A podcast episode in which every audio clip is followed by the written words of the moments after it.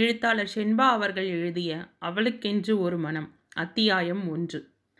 அலுவலகத்தின் வாயிற்கதவில் ஒட்டப்பட்டிருந்த செய்தியை படித்தவளின் இதயம் தனது இயக்கத்தை ஒரு முறை நிறுத்தி கொண்டு மீண்டும் துடித்தது. நிர்வாகி திரு. மணிமாறன் அவர்கள் மாரடைப்பு காரணமாக இன்று அதிகாலை உயிர் நீத்தார்.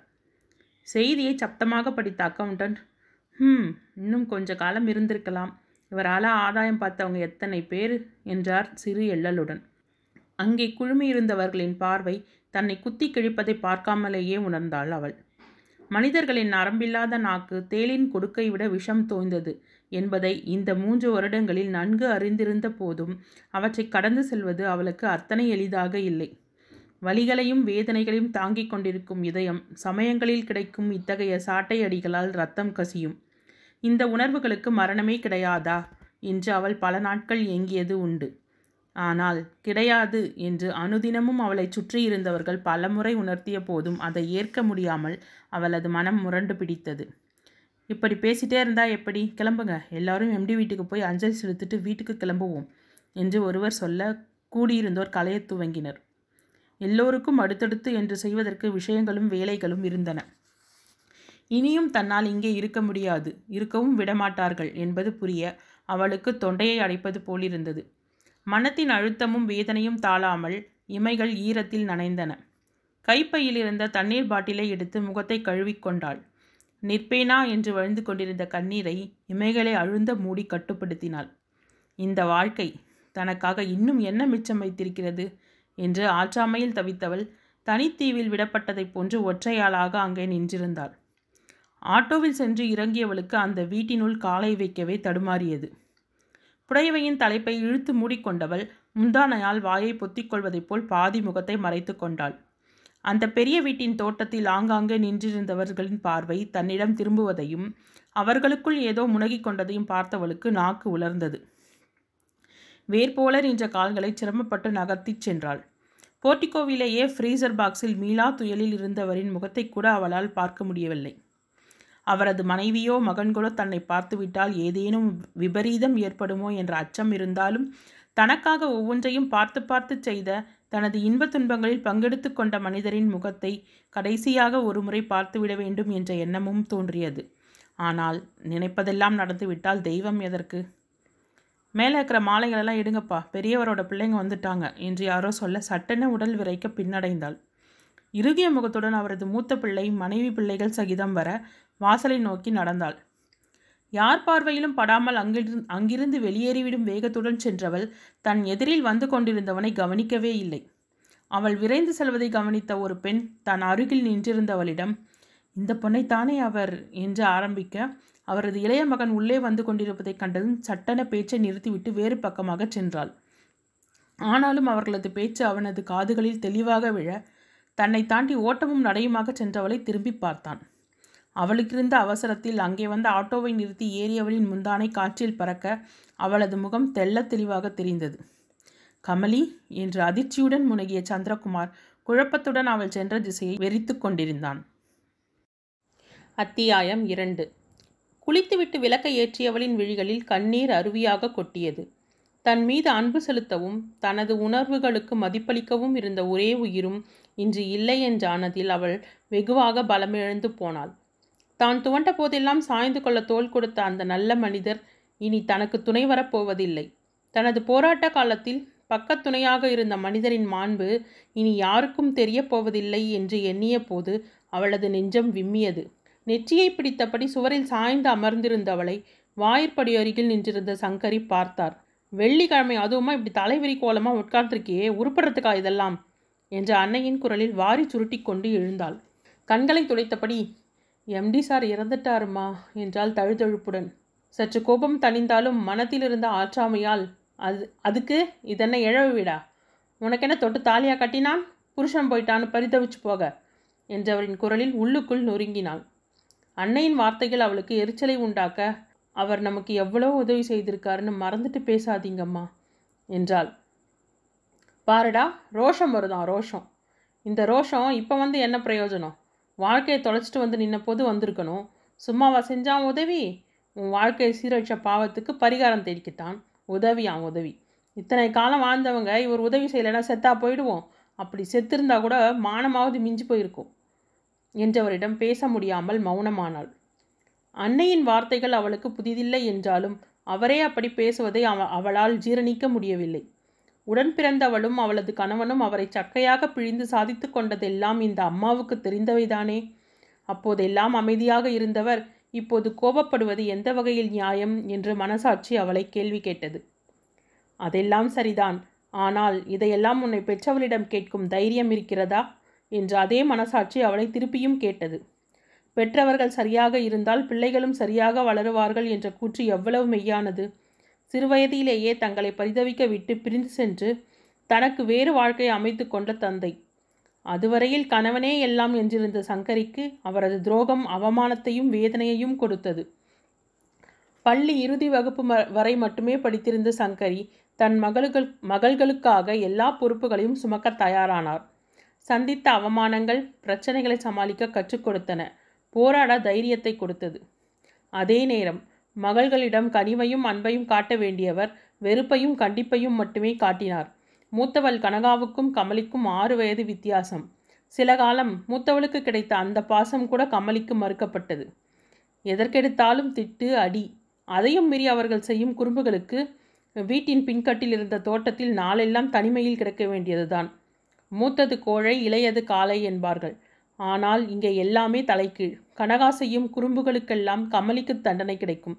ஓரளவு விவரம் தெரிந்த கனகாவிற்கு ஏனோ ஆரம்பத்திலிருந்தே தங்கையை பிடிக்கவில்லை. நீ பிறந்ததால தானே அப்பா எங்களையெல்லாம் விட்டுட்டு போயிட்டார்? என்று சொல்லி சொல்லி சிறுவயதில் அவளை எப்போதும் அழ வைப்பாள். அதனாலேயே சகோதரியிடம் சகோ சகஜமாக பேசக்கூட பயந்தாள் கமலி. நாளடைவில் யாரிடமும் பேசாமலும் ஒருவித சஞ்சலத்துடனுமே அந்த வீட்டில் தனது நாட்களை கடத்தினாள். வயது ஏற ஏற அவளுக்கு எல்லாம் மெல்ல மெல்ல புரிந்தது. அன்னையின் கோபத்திற்கு பின்னே இருக்கும் அவரது போராட்டங்கள் புரிந்தன. ஐயாயிரம் ரூபாய்க்கு ஒரு பள்ளிக்கூடத்தில் மதிய உணவு சமைக்கும் வேலைக்கு சென்றார் சங்கரி. படிக்கும் பிள்ளைகளை வைத்துக்கொண்டு நாலாயிரம் ரூபாயில் அரை வயிற்றக்கூட கூட நிரப்ப முடியாத நிலை. மாலையில் ஒரு துணிக்கடையில் கணக்கு எழுதும் வேலை. எட்டு மணிக்கு முடியும் வேலை. ஆனால் வேலையை முடித்துவிட்டு சங்கரி வீடு வந்து சேர பத்து மணி ஆகும். நாளெல்லாம் உழைப்பு அலைச்சல் சுமை என்று அவரது குணநலனின் பின்னணி புரிய அன்னையின் மேல் அவளுக்கு பாசம் கூடியது. சில நாட்கள் இரவு உணவை அவர் வந்து தயாரித்து கொடுப்பார். சில நாட்கள் மதியம் மீந்து போயிருந்த சாதம் ரசம் என்று நாட்கள் கழிந்தன. கனகா ஓரளவு விவரம் தெரிந்த பின்பும் கூட அன்னைக்கு அவ்வுதவ அவள் முன்வந்ததே இல்லை. எத்தனையோ இரவுகள் பசித்த வயிற்றுடன் அரைகுறை உறக்கமுமாக இருந்திருக்கிறாள். ஒரு நாள் கிழமையில் கூட அந்த வீட்டில் பெரிதாக எந்த ஆர்ப்பாட்டமும் இருக்காது. கீரை மசியலும் ஒரு பொரியலுமே அவளுக்கு தேவாமிரதமாக இருந்தது. ஆனால் அதை வெளிக்காட்டிக் கொள்ள அவளால் முடியவே இல்லை. அவள் அம்மா என்று குழைவாக அழைத்தாலும் சொல்லி தொலையேன் இங்கே தானே இருக்கேன் என்னும் முகத்தில் அறையும் அன்னையின் வார்த்தைகள் அப்படியே அவள் உள்ளுக்குள் ஒடுங்கி போவாள். தனது அன்னையை பத்திரமாக பார்த்து கொள்ள வேண்டும் என்ற ஆவலும் ஆசையும் மனதில் போட்டி போட்டுக்கொண்டு எழும். அதற்கு படிக்க வேண்டும் நல்ல வேலைக்கு செல்ல வேண்டும் கை நிறைய சம்பாதிக்க வேண்டும் அம்மாவை உட்கார வைத்து சமைத்து போட வேண்டும். அவர் மகிழ்வுடன் இருக்கும்போது தனது ஏக்கம் தீர அவரது மடியில் தலை வைத்து உறங்க வேண்டும் என்று மனத்தில் எழும் ஆசைகளை அவ்வப்போது அசை போட்டுக்கொண்டே படிப்பில் கவனத்தை செலுத்தினாள். படித்தாள். கௌரவமான வேலைக்கு சென்றாள். ஆனால் அங்கே பின்கட்டில் இருந்த கிணற்றடியில் வந்து அமர்ந்தவளது மனம் நைந்து போயிருந்தது. ஆழத்தில் தெரிந்த தண்ணீரை பார்த்தாள். வானத்தில் முளைத்திருந்த வெள்ளி தண்ணீரில் ஜொலித்தது. வாழ்க்கையில் இனி தான் காணப்போகும் விடியல்கள் எல்லாம் வெறும் இருளாகத்தான் இருக்கப் போகிறது என்று அவளுக்கு தோன்றியது. அத்தியாயம் மூன்று. சிட்டவுட்டில் அமர்ந்து வானத்தை வெறித்து கொண்டிருந்தான் சந்திரகுமார். சற்றும் எதிர்பாராத தந்தையின் இறப்பு அவனுக்கு பெரும் அதிர்ச்சியை கொடுத்திருந்தாலும் மூன்று ஆண்டுகளாக தந்தைக்கு இன்னொரு பெண்ணுடன் தொடர்பு என்று அறிந்திருந்தவனுக்கு அது கமலி என்று தெரிந்தபோது நம்பவே முடியவில்லை. நிச்சயமாக இருக்காது. இதன் பின்னே வேறேதோ இருக்கிறது என்றே அவனது மனம் மீண்டும் மீண்டும் சொல்லிக் கொண்டிருந்தது. ஐந்து ஆண்டுகளுக்கு முன்னால் கமலியை அவன் முதன் முதலில் சந்தித்த நிகழ்ச்சி நினைவிற்கு வந்தது. அவனது தோழியான சரண்யா கேட்டிருந்த புத்தகங்களை அவளிடம் கொடுப்பதற்காக அவள் பணிபுரிந்து கொண்டிருந்த கல்லூரிக்கு சென்றான். அவள் ஆடிட்டோரியத்தில் இருப்பதை தெரிந்து கொண்டு அங்கே சென்றவன் அவளை வெளியே அழைத்து புத்தகங்களை கொடுத்தான். ரொம்ப தேங்க்ஸ் சந்துரு. கொஞ்சம் வெயிட் பண்ணு பணம் எடுத்துட்டு வரேன் என்றாள். ஏய் சுமாரு உனக்காக ரெண்டாயிரம் செலவு செய்ய மாட்டேனா? என்றான் அவன் உரிமையுடன். எனக்காக இருந்தால் நான் ஏன்டா கொடுக்க போகிறேன் என்னோடய ஸ்டூடெண்ட் ஒருத்திக்கு. ரொம்ப நல்லா படிக்கிற பொண்ணு. அப்பா சின்ன வயசுலேயே விட்டுட்டு போயிட்டார். அம்மா தான் கஷ்டப்பட்டு படிக்க வைக்கிறாங்க. அதான் புக்ஸாவது நான் வாங்கி கொடுக்குறேன் அப்படின்னு சொல்லிட்டேன் என்றவள் ஆடிட்டோரியத்தின் உள்ளே சென்றாள். கதவருகில் நின்றபடி வேடிக்கை பார்த்து கொண்டிருந்தான். கண்ணா வருவாயா? மீரா கேட்கிறாள் என்ற பாடலை பாடிய குரலில் ஈர்க்கப்பட்டவனாக ஆடிட்டோரியத்தினுள் பார்த்தான். ஆன முகம் மெலிந்த தேகம் அகன்ற கண்கள் இசையில் லைப்பால் விழிகளில் தெரிந்த பாவம் தேனாக குழைந்த குரல் என்று அவனை அவள் பால் ஈர்த்தது. சிறிதும் அலட்டல் இல்லாமல் நின்று பாடியவளை ஆழ்ந்து பார்த்தான். அவளது முகத்தில் தெரிந்த ஆத்மார்த்தமான உணர்வுகளின் வெளிப்பாட்டை சிறு முறுவலுடன் கவனித்தான். அங்கிருந்தவர்களின் கரவொலியில் நிதானத்திற்கு வந்தவன் புன்சிரிப்புடன் கை தட்டினான். தன் அருகில் நின்றிருந்த தோழியின் கூரிய பார்வையை கண்டதும் வெரி நைஸ் சரண்யா என்ன வாய்ஸ்? என்றான் ஸ்லாகிப்புடன். அவள் குறும்பு புன்னகையுடன் ம் எல்லாம் புதுசாக இருக்குது ஆனால் இதெல்லாம் உனக்கு செட் ஆகாது. இந்தா பணம் கிளம்பு என்றாள். அவள் சொன்னது புரிந்தவனாக போடி பாட்டை ரசித்தேன் என்றான் சிரிப்புடன். அதோடு நிறுத்திக்கிட்டான் நல்லது என்றவள் யாரோ அவ அவளை அழைக்க அவனிடம் விடைபெற்றுச் சென்றாள். அதன்பின் அவன் அந்த கல்லூரிக்கு வந்தபோதெல்லாம் சொல்லி வைத்தது போல் கமலி அவனுக்கு தரிசனம் கொடுத்து கொண்டே இருந்தாள். இது எதேச்சையான விஷயம் என்று புரிந்தாலும் மனம் அதை விரும்புவது அவனுக்கு புரிந்தது. பேச்சு வாக்கில் அவளை பற்றி சரண்யாவிடம் கேட்டுக்கொண்டான் ஆரம்பத்தில் அவள் அவ்வளவு எளிதாக சொல்லாவிட்டாலும் என்ன நினைத்தாலோ கமலியின் பெயர் முதற்கொண்டு அனைத்தையும் சொன்னாள். நீண்ட கால யோசனைக்கு பின்னும் தன்னைத்தானே பல கேள்விகள் கேட்டுக்கொண்டவன் அவளை தனக்கு பிடித்திருக்கிறது என்பதை உணர்ந்து கொண்டான். ஆனால் அதை பற்றி சரண்யாவிடம் ஒரு வார்த்தை கூட சொல்லவில்லை. இடையில் அவனது அலுவலகத்தில் ஆன்சைட்டிற்காக ஜெர்மன் போகப் போவதாக சரண்யாவிடம் கூறினான். ஏண்டா பெரிய கம்பெனிக்கு சொந்தக்காரரோட வாரிசு நீ? உனக்கு எதுக்கு மா இந்த மாத சம்பள வேலை? என்றாள் அவள். நம்ம கம்பெனியில் போய் உட்காரத்துக்கு முன்னே வெளியே என்ன நடக்குதுன்னு தெரிஞ்சுக்கிறதுல தப்பில்லைல்ல. அதுவும் அண்ணன் அப்பாவோட இருக்கான். அவன் முதல்ல பழகிக்கிட்டோம் அவன் வெளியே போய் எல்லாம் வேலை செய்கிற ஆள் கிடையாது. நாலஞ்சு வருஷம் என் விருப்பப்படி இருந்துட்டு அப்புறம் இங்கேயே வந்து கம்பெனி அப்பாவோட சேர்ந்து பார்த்துக்க வேண்டியது தான் என்றான் இலகுவாக. அதன்பின் நாட்கள் ஓடின. அன்றுதான் கல்லூரியின் கடைசி நாள் என்று சரண்யா கூறியது நினைவு வர தனது வேலைகளை முடித்துக்கொண்டு கல்லூரிக்கு ஓடினான். நல்ல வேலையாக தேர்வு முடிந்திருக்கவில்லை. ஸ்டாஃப் ரூமில் இருந்த சரண்யா அவன் வராண்டவில் இப்ப காத்திருப்பதை பார்த்ததும் எழுந்து வந்தாள். என்னடா இங்கே நிற்கிற வரேன்னு சொல்லவே இல்லை என்றால் அவனை பா பார்த்த உற்சாகத்துடன். அதிலிருந்தே தெரிய வேணாமா உனக்கு? என்றான் கிண்டலாக. அவனை கூர்ந்து நோக்கியவள் டேய் உண்மையாகவா அவகிட்ட பேச போறியா? என்றால் தவிப்புடன். புன்னகைத்தவன் கைப்பிடி சுவரில் முழங்கைகளை ஊன்றி நின்றான். எனக்கென்னவோ நம்பிக்கையே இல்லை. இதெல்லாம் ஒத்து வராது சந்துரு. உனக்கும் எப்படி? என்றவள் என்ன சொல்வதென புரியாமல் தவித்தாள். உன்னை யார் இங்கே நாட்டாமப்பனை கூப்பிட்டது? நீ கிளம்பு. உனக்கு இது சம்பந்தமே இல்லாத விஷயம் என்றான் திடமான குரலில். கைகளை பிசைந்தவள் சந்துரு இது விளையாட்டு இல்லை. அவள் சின்ன பொண்ணு. உங்கள் பணக்கார விளையாட்டுக்கெல்லாம் அவள் தாங்க மாட்டாள் என்று என்றால் ஒருவித அச்சத்துடன். என் மேலே உனக்கு எவ்வளவு நம்பிக்கை சரண்யா? ரொம்ப தேங்க்ஸ் இது என் விஷயம். நீ தலையிடாத. என்னை நீ புரிஞ்சுக்கிற காலம் வரும். அது வரைக்கும் குட் பை என்றான். இதற்கு மேல் அவனிடம் பேச முடியாது என்று அவள் நீ என்ன புரிஞ்சுக்கிட்டது அவ்வளோதான் நான் என்ன சொல்ல வரேன்னு உனக்கு சுத்தமாக புரியல. உன் வாழ்க்கை தான். ஆனால் அது நீ மட்டும் சம்மந்தப்பட்டது இல்லை. அவளுக்கு ஏதாவது ஒன்றுனா நான் இருக்கேங்கிறத மறந்து மறந்துடாதே என்றவள் அங்கிருந்து சென்றாள். சரண்யா கோபத்துடன் செல்வதையே பார்த்தவன் சற்று நிதானமாக பேசி புரிய வைத்திருக்கலாம் என்று நினைக்கையில் கமலி வருவதைக் கண்டதும் அவளை நோக்கி நடந்தான். தனியாக வந்து கொண்டிருந்தவள் தன் எதிரில் வந்து நின்றவனை கண்டதும் சட்டென இரண்டடி பின்னே பின்னே சென்றாள். வெகு நாட்கள் பழகியவனைப் போல ஹலோ கமலி என்றான்.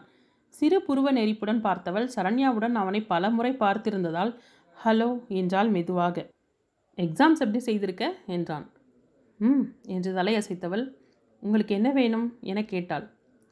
ம் நம்ம லைஃப் பற்றி பேசணும். வெளியே போய் பேசலாமா? கமலி சற்று அரண்டு போனாள். என்ன இவன்? இப்படி திடீரென வந்து நின்று நேரடியாக தலையில் குண்டை போடுகிறானே என்று எண்ணினாள்.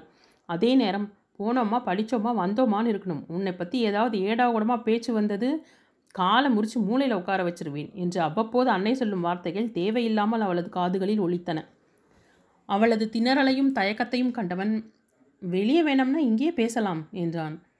இடம் பலமாக தலையை அசைத்தவள் எக்ஸ்கியூஸ் மீ நீங்கள் என்ன பேச போகிறீங்கன்னு புரிஞ்சிடுச்சு ஆனால் அதுக்கு நான் சரி வர மாட்டேன். உங்கள் நேரத்தை வீணாக்காதீங்க ப்ளீஸ் என்றவள் அவனை தாண்டி நடந்தாள். அவள் அருகில் நடந்தபடி நம்பிக்கை இல்லையா? உன்னை பற்றி எனக்கு எல்லாம் தெரியும் என்றான். கண்கள் விரிய அவனை நேராக பார்த்தவள் சாரி சார் எனக்கு சில ச கமிட்மெண்ட்ஸ் இருக்குது என்றாள். நகைத்தவன் எல்லோருக்குமே இருக்குது கமலி என்றான் இலகுவாக. ம் ஆனால் எனக்கு இதிலெல்லாம் உடன்பாடு இல்லை. இப்போதைக்கு இல்லையா? எப்போவுமே இல்லையா? என்றான் விடாமல். இப்போதைக்கு இல்லை எப்போவுமே இருக்காது என்றால் எரிச்சலுடன். அப்போது ரெண்டு மூணு வருஷம் கழித்து நான் வந்து பேசினா? என்றவனை மேலும் கீழுமாக பார்த்தாள். அவள் மௌனமாக இருக்க பதில் சொல்ல முடியும் தானே? என்றான் தொடர்ந்து. அதை அப்போ பார்க்கலாம் என்றால் விட்டேத்தியாக. ஓகே மூணு வருஷம். மூணு வருஷம் கழித்து நான் வந்து உன்கிட்ட என் காதலை சொல்கிறேன் ஏற்றுக்குவன் சொல்லு. நான் வெயிட் பண்ணுறேன் என்றான் உறுதியான குரலில். அடுத்த நிமிஷம் என்ன நடக்குன்னே சொல்ல முடியாத நிலையில் மூணு வருஷம் கழித்து நடக்க போகிற கதையை பேசுகிறீங்க அந்த நேரத்தில் என் சூழ்நிலை எப்படி இருக்கோ அதன்படி தான் உங்களுக்கு பதில் வரும். நான் கிளம்புறேன். என்றவள் அவனது பதிலை எர் எதிர்பார்க்காமல் நடந்தாள். அப்போ எப்பவும் இருக்காதுன்னு சொன்ன உன்னோட வார்த்தையை மாற்றிக்கோ கமலி. சூழ்நிலை எப்போ வேணாலும் மாறலாம் என்று சப்தமாக சொன்னவனை திரும்பி கூட பார்க்காமல் நடந்தாள். அங்கே அங்கேயே நின்றிருந்தவன் வருவேன் கமலி. சொன்னபடி வருவேன் என்று முனகினான். ஜெர்மனிக்கு செல்லும் முன் அவளை மீண்டும் ஒருமுறை சந்தித்து பேசி பார்க்கலாமா? என்ற எண்ணம் தோன்றியது. வேண்டாம் பிரயோஜனமில்லை என்று பிடிவாதமாக தனது மனத்தை திசை திருப்பினான்.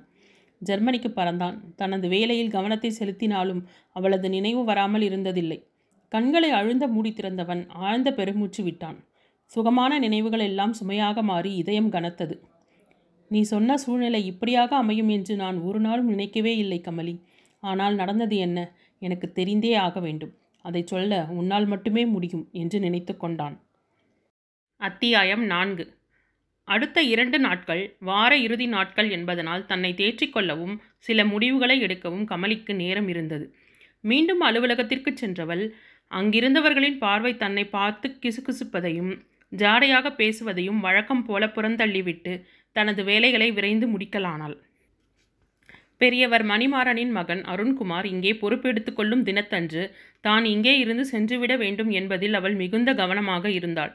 இதோ அதோ வென்று இருபது நாட்கள் ஓடிவிட மறுநாள் மணிமாறனின் மகன் பொறுப்பெடுத்து கொள்ள வருகிறான் என்ற செய்தி பரவியது. அவளுக்குள் இனம் புரியா உணர்வுகள் தோன்றின.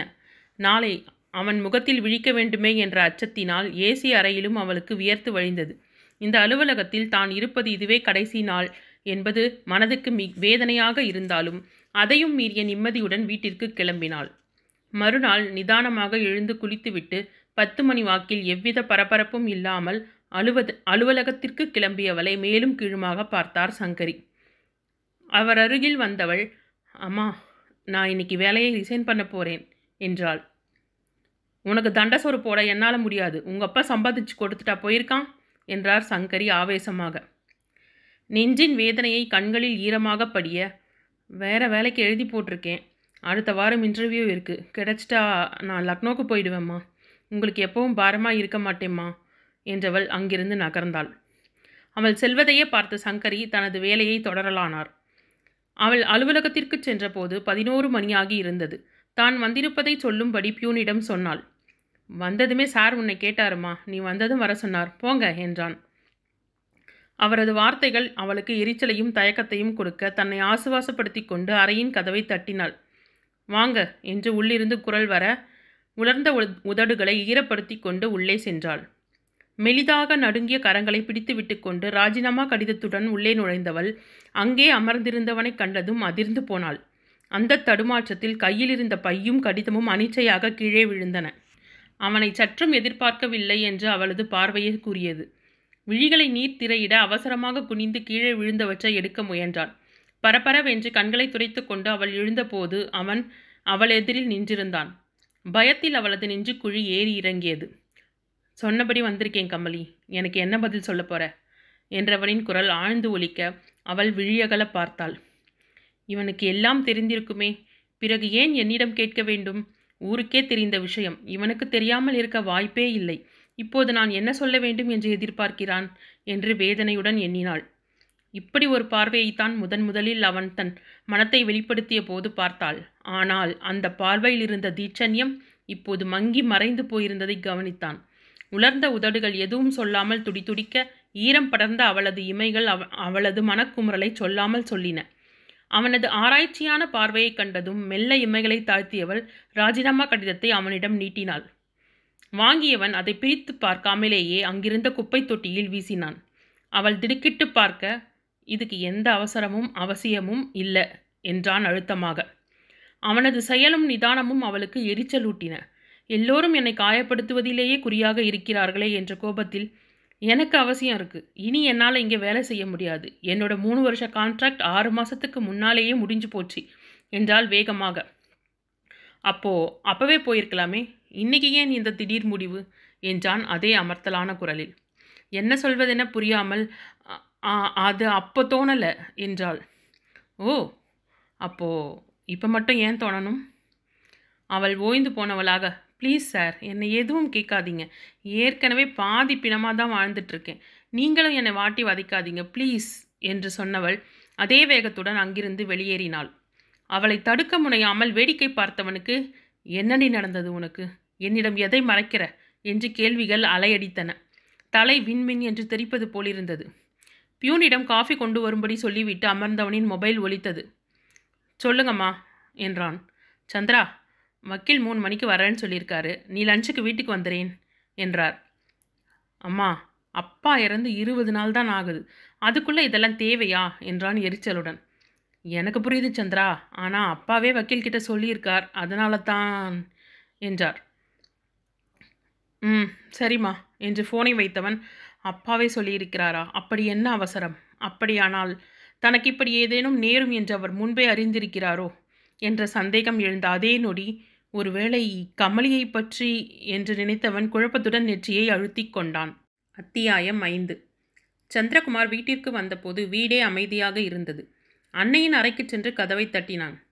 சந்திரா என்று தானும் உள்ளே இருந்து குரல் கொடுத்தார் தேன்மொழி. நான் தாம்மா என்றவன் கதவை திறந்து உள்ளே சென்றான். எப்போதும் வைரக்காப்பு சாற்றி அம்மனைப் போன்ற அலங்காரமாக காட்சியளிக்கும் அன்னையையும் அவரது வெற்றி நெற்றியையும் பார்த்தவனுக்கு வேதனையாக இருந்தது. தந்தையுடன் அந்த அறையில் அமர்ந்து பேசிச் சிரித்தது. தொழிலை பற்றி விவாதித்தது என்று அவனது அடிமன நினைவுகள் எல்லாம் கிளர்ந்தெழுந்து மேலே வந்தன. இதே அறையில்தான். எனக்கு பிறகு நீதாண்டா இந்த கம்பெனியை நடத்தணும். உங்கள் அண்ணனுக்கு இது சரிப்பட்டு வராதாம். அவன் கொடைக்கானல் எஸ்டேட்டையும் பிஸ்னஸையும் பார்த்துக்க போகிறானாம் என்னோட வாரிசு நீதாண்டா என்றதும் அவனது எண்ணத்தில் வந்து போனது. மணிமாறன் அவனுக்கு எப்போதும் நல்ல நண்பனாகவே இருந்தார். அவனும் தந்தையிடத்தில் பிரியமானவனாகவே இருந்தான். அவன் ஜெர்மனிக்கு சென்ற பின்பும் கூட தினமும் மணிக்கணக்கில் இருவரும் பேசிக்கொள்வர். அவ்வப்போது தன் மூத்த மகனை பற்றி அவன் தனது மனக்கசப்பை அவனிடம் பகிர்ந்து கொள்வார். திடீரென ஒரு நாள் பெரியவனை கொடைக்கானலுக்கு அனுப்பிட்டேன் என்று அவர் சொன்னபோது அவனுக்குமே அது பெரிதாக தோன் தெரியவில்லை. பெற்றவர் தனது பொறுப்புகளை பகிர்ந்தளிக்கிறார் என்றுதான் நினைத்தான். அடுத்த சில மாதங்களிலேயே தனது தந்தையை பற்றி அரசல் புரசலாக அவன் கேள்விப்பட்ட செய்தியை அவன் புறந்தள்ளினாலும் அதை பற்றி தந்தையிடம் கேட்கவே செய்தான். அவர் ஒரே வார்த்தை என் குடும்பத்துக்கு நான் என்னைக்குமே துரோகம் செய்ய மாட்டேன் சந்திரா என்றவரின் வார்த்தையில் வேதனை மட்டுமே இருந்தது. தந்தையை சமாதானப்படுத்தியவன் அதை பெரிதாகவும் எடுத்துக்கொள்ளவில்லை ஆனால் சமீபமாக அவனது அன்னையே அவனிடம் இரண்டொரு முறை அடிக்கடி பேங்க்லேருந்து பணம் எடுக்கிறார். அதை கேட்டா உன் என் சம்பாத்தியம். அதை செலவு பண்ணக்கூட எனக்கு உரிமை இல்லையான். என்கிட்டயே சண்டை போடுகிறார் என்று கூறினார். அதை பற்றி தந்தையிடம் கேட்டபோது உன்கிட்ட மனசு விட்டு பேசணும். உனக்கு எல்லா விஷயங்களும் தெரியணும் சந்திரா. இப்போ வேண்டாம். நேரில் வா. அப்பாவை மட்டும் நீ எப்பவும் தப்பா நினைச்சிடாதே என்று அவரது தழுதழுத்த குரலை கேட்டவனுக்கு அப்போதே இந்தியா வர வேண்டும் என்ற எண்ணம் இருந்தது. ஆனால் இன்னும் சில மாதங்களுக்கு நீண்டிருக்கும் வேலையை முடித்துவிட்டே அவனால் செல்ல முடியும் என்ற சூழ்நிலையால் அவனால் உடனே வர முடியவில்லை. அப்போதே வந்திருந்தால் இந்த அசம்பாவிதத்தை தடுத்திருக்கலாமோ என்று நினைத்தவனுக்கு பெருமூச்சு எழுந்தது. அறைக்குள் வந்ததிலிருந்து ஏதோ நினைவில் உழன்று கொண்டிருப்பவனை அழைத்தார் தேன்மொழி. அன்னையின் அருகில் அமர்ந்தவன் அவரது கரத்தை பற்றி கொண்டு அப்பாவை ரொம்ப மிஸ் பண்ணுறேம்மா நான் ஜெர்மனி போயிருக்கவே கூடாது என்றான் தழுதழுப்பாக. மகனின் கைகளை தட்டி கொடுத்தவர் வீதியை யாரும் மாற்ற முடியாது கண்ணா. நடக்கிறது நடந்தே தீரும் என்றார். சற்று நேரம் மௌனத்தை கலைத்தவன் அம்மா நான் கேட்குறதுக்கு மறைக்காமல் பதில் சொல்லணும் என்றான். என்னப்பா? என்றார் கனிவுடன். அப்பா தப்பு செய்திருப்பார்னு நீங்கள் நினைக்கிறீங்களா? என்று கேட்டான். தேன்மொழியின் முகம் சட்டென இருண்டது. இப்போ எதுக்கு இந்த பேச்சு? என்றார். உங்களுக்கு கஷ்டமாக தான் இருக்கும். ஆனால் சில விஷயங்களை பேசித்தானே ஆகணும். நீ என்ன நினைக்கிற? என்று கேட்டார் தயக்கத்துடன். அப்பாவை அப்படியெல்லாம் நினைக்கக்கூட முடியாதும்மா. இதுக்கு பின்னால் வேற எதுவோ இருக்குது என்றான். சரி சரி. இதோட இந்த பேச்சை விடு. யாரோ செய்கிற தப்புக்கு யாரோ பாரம் சுமக்கிறது இல்லையா? அப்படி நினச்சிக்க என்றார் வேகமாக.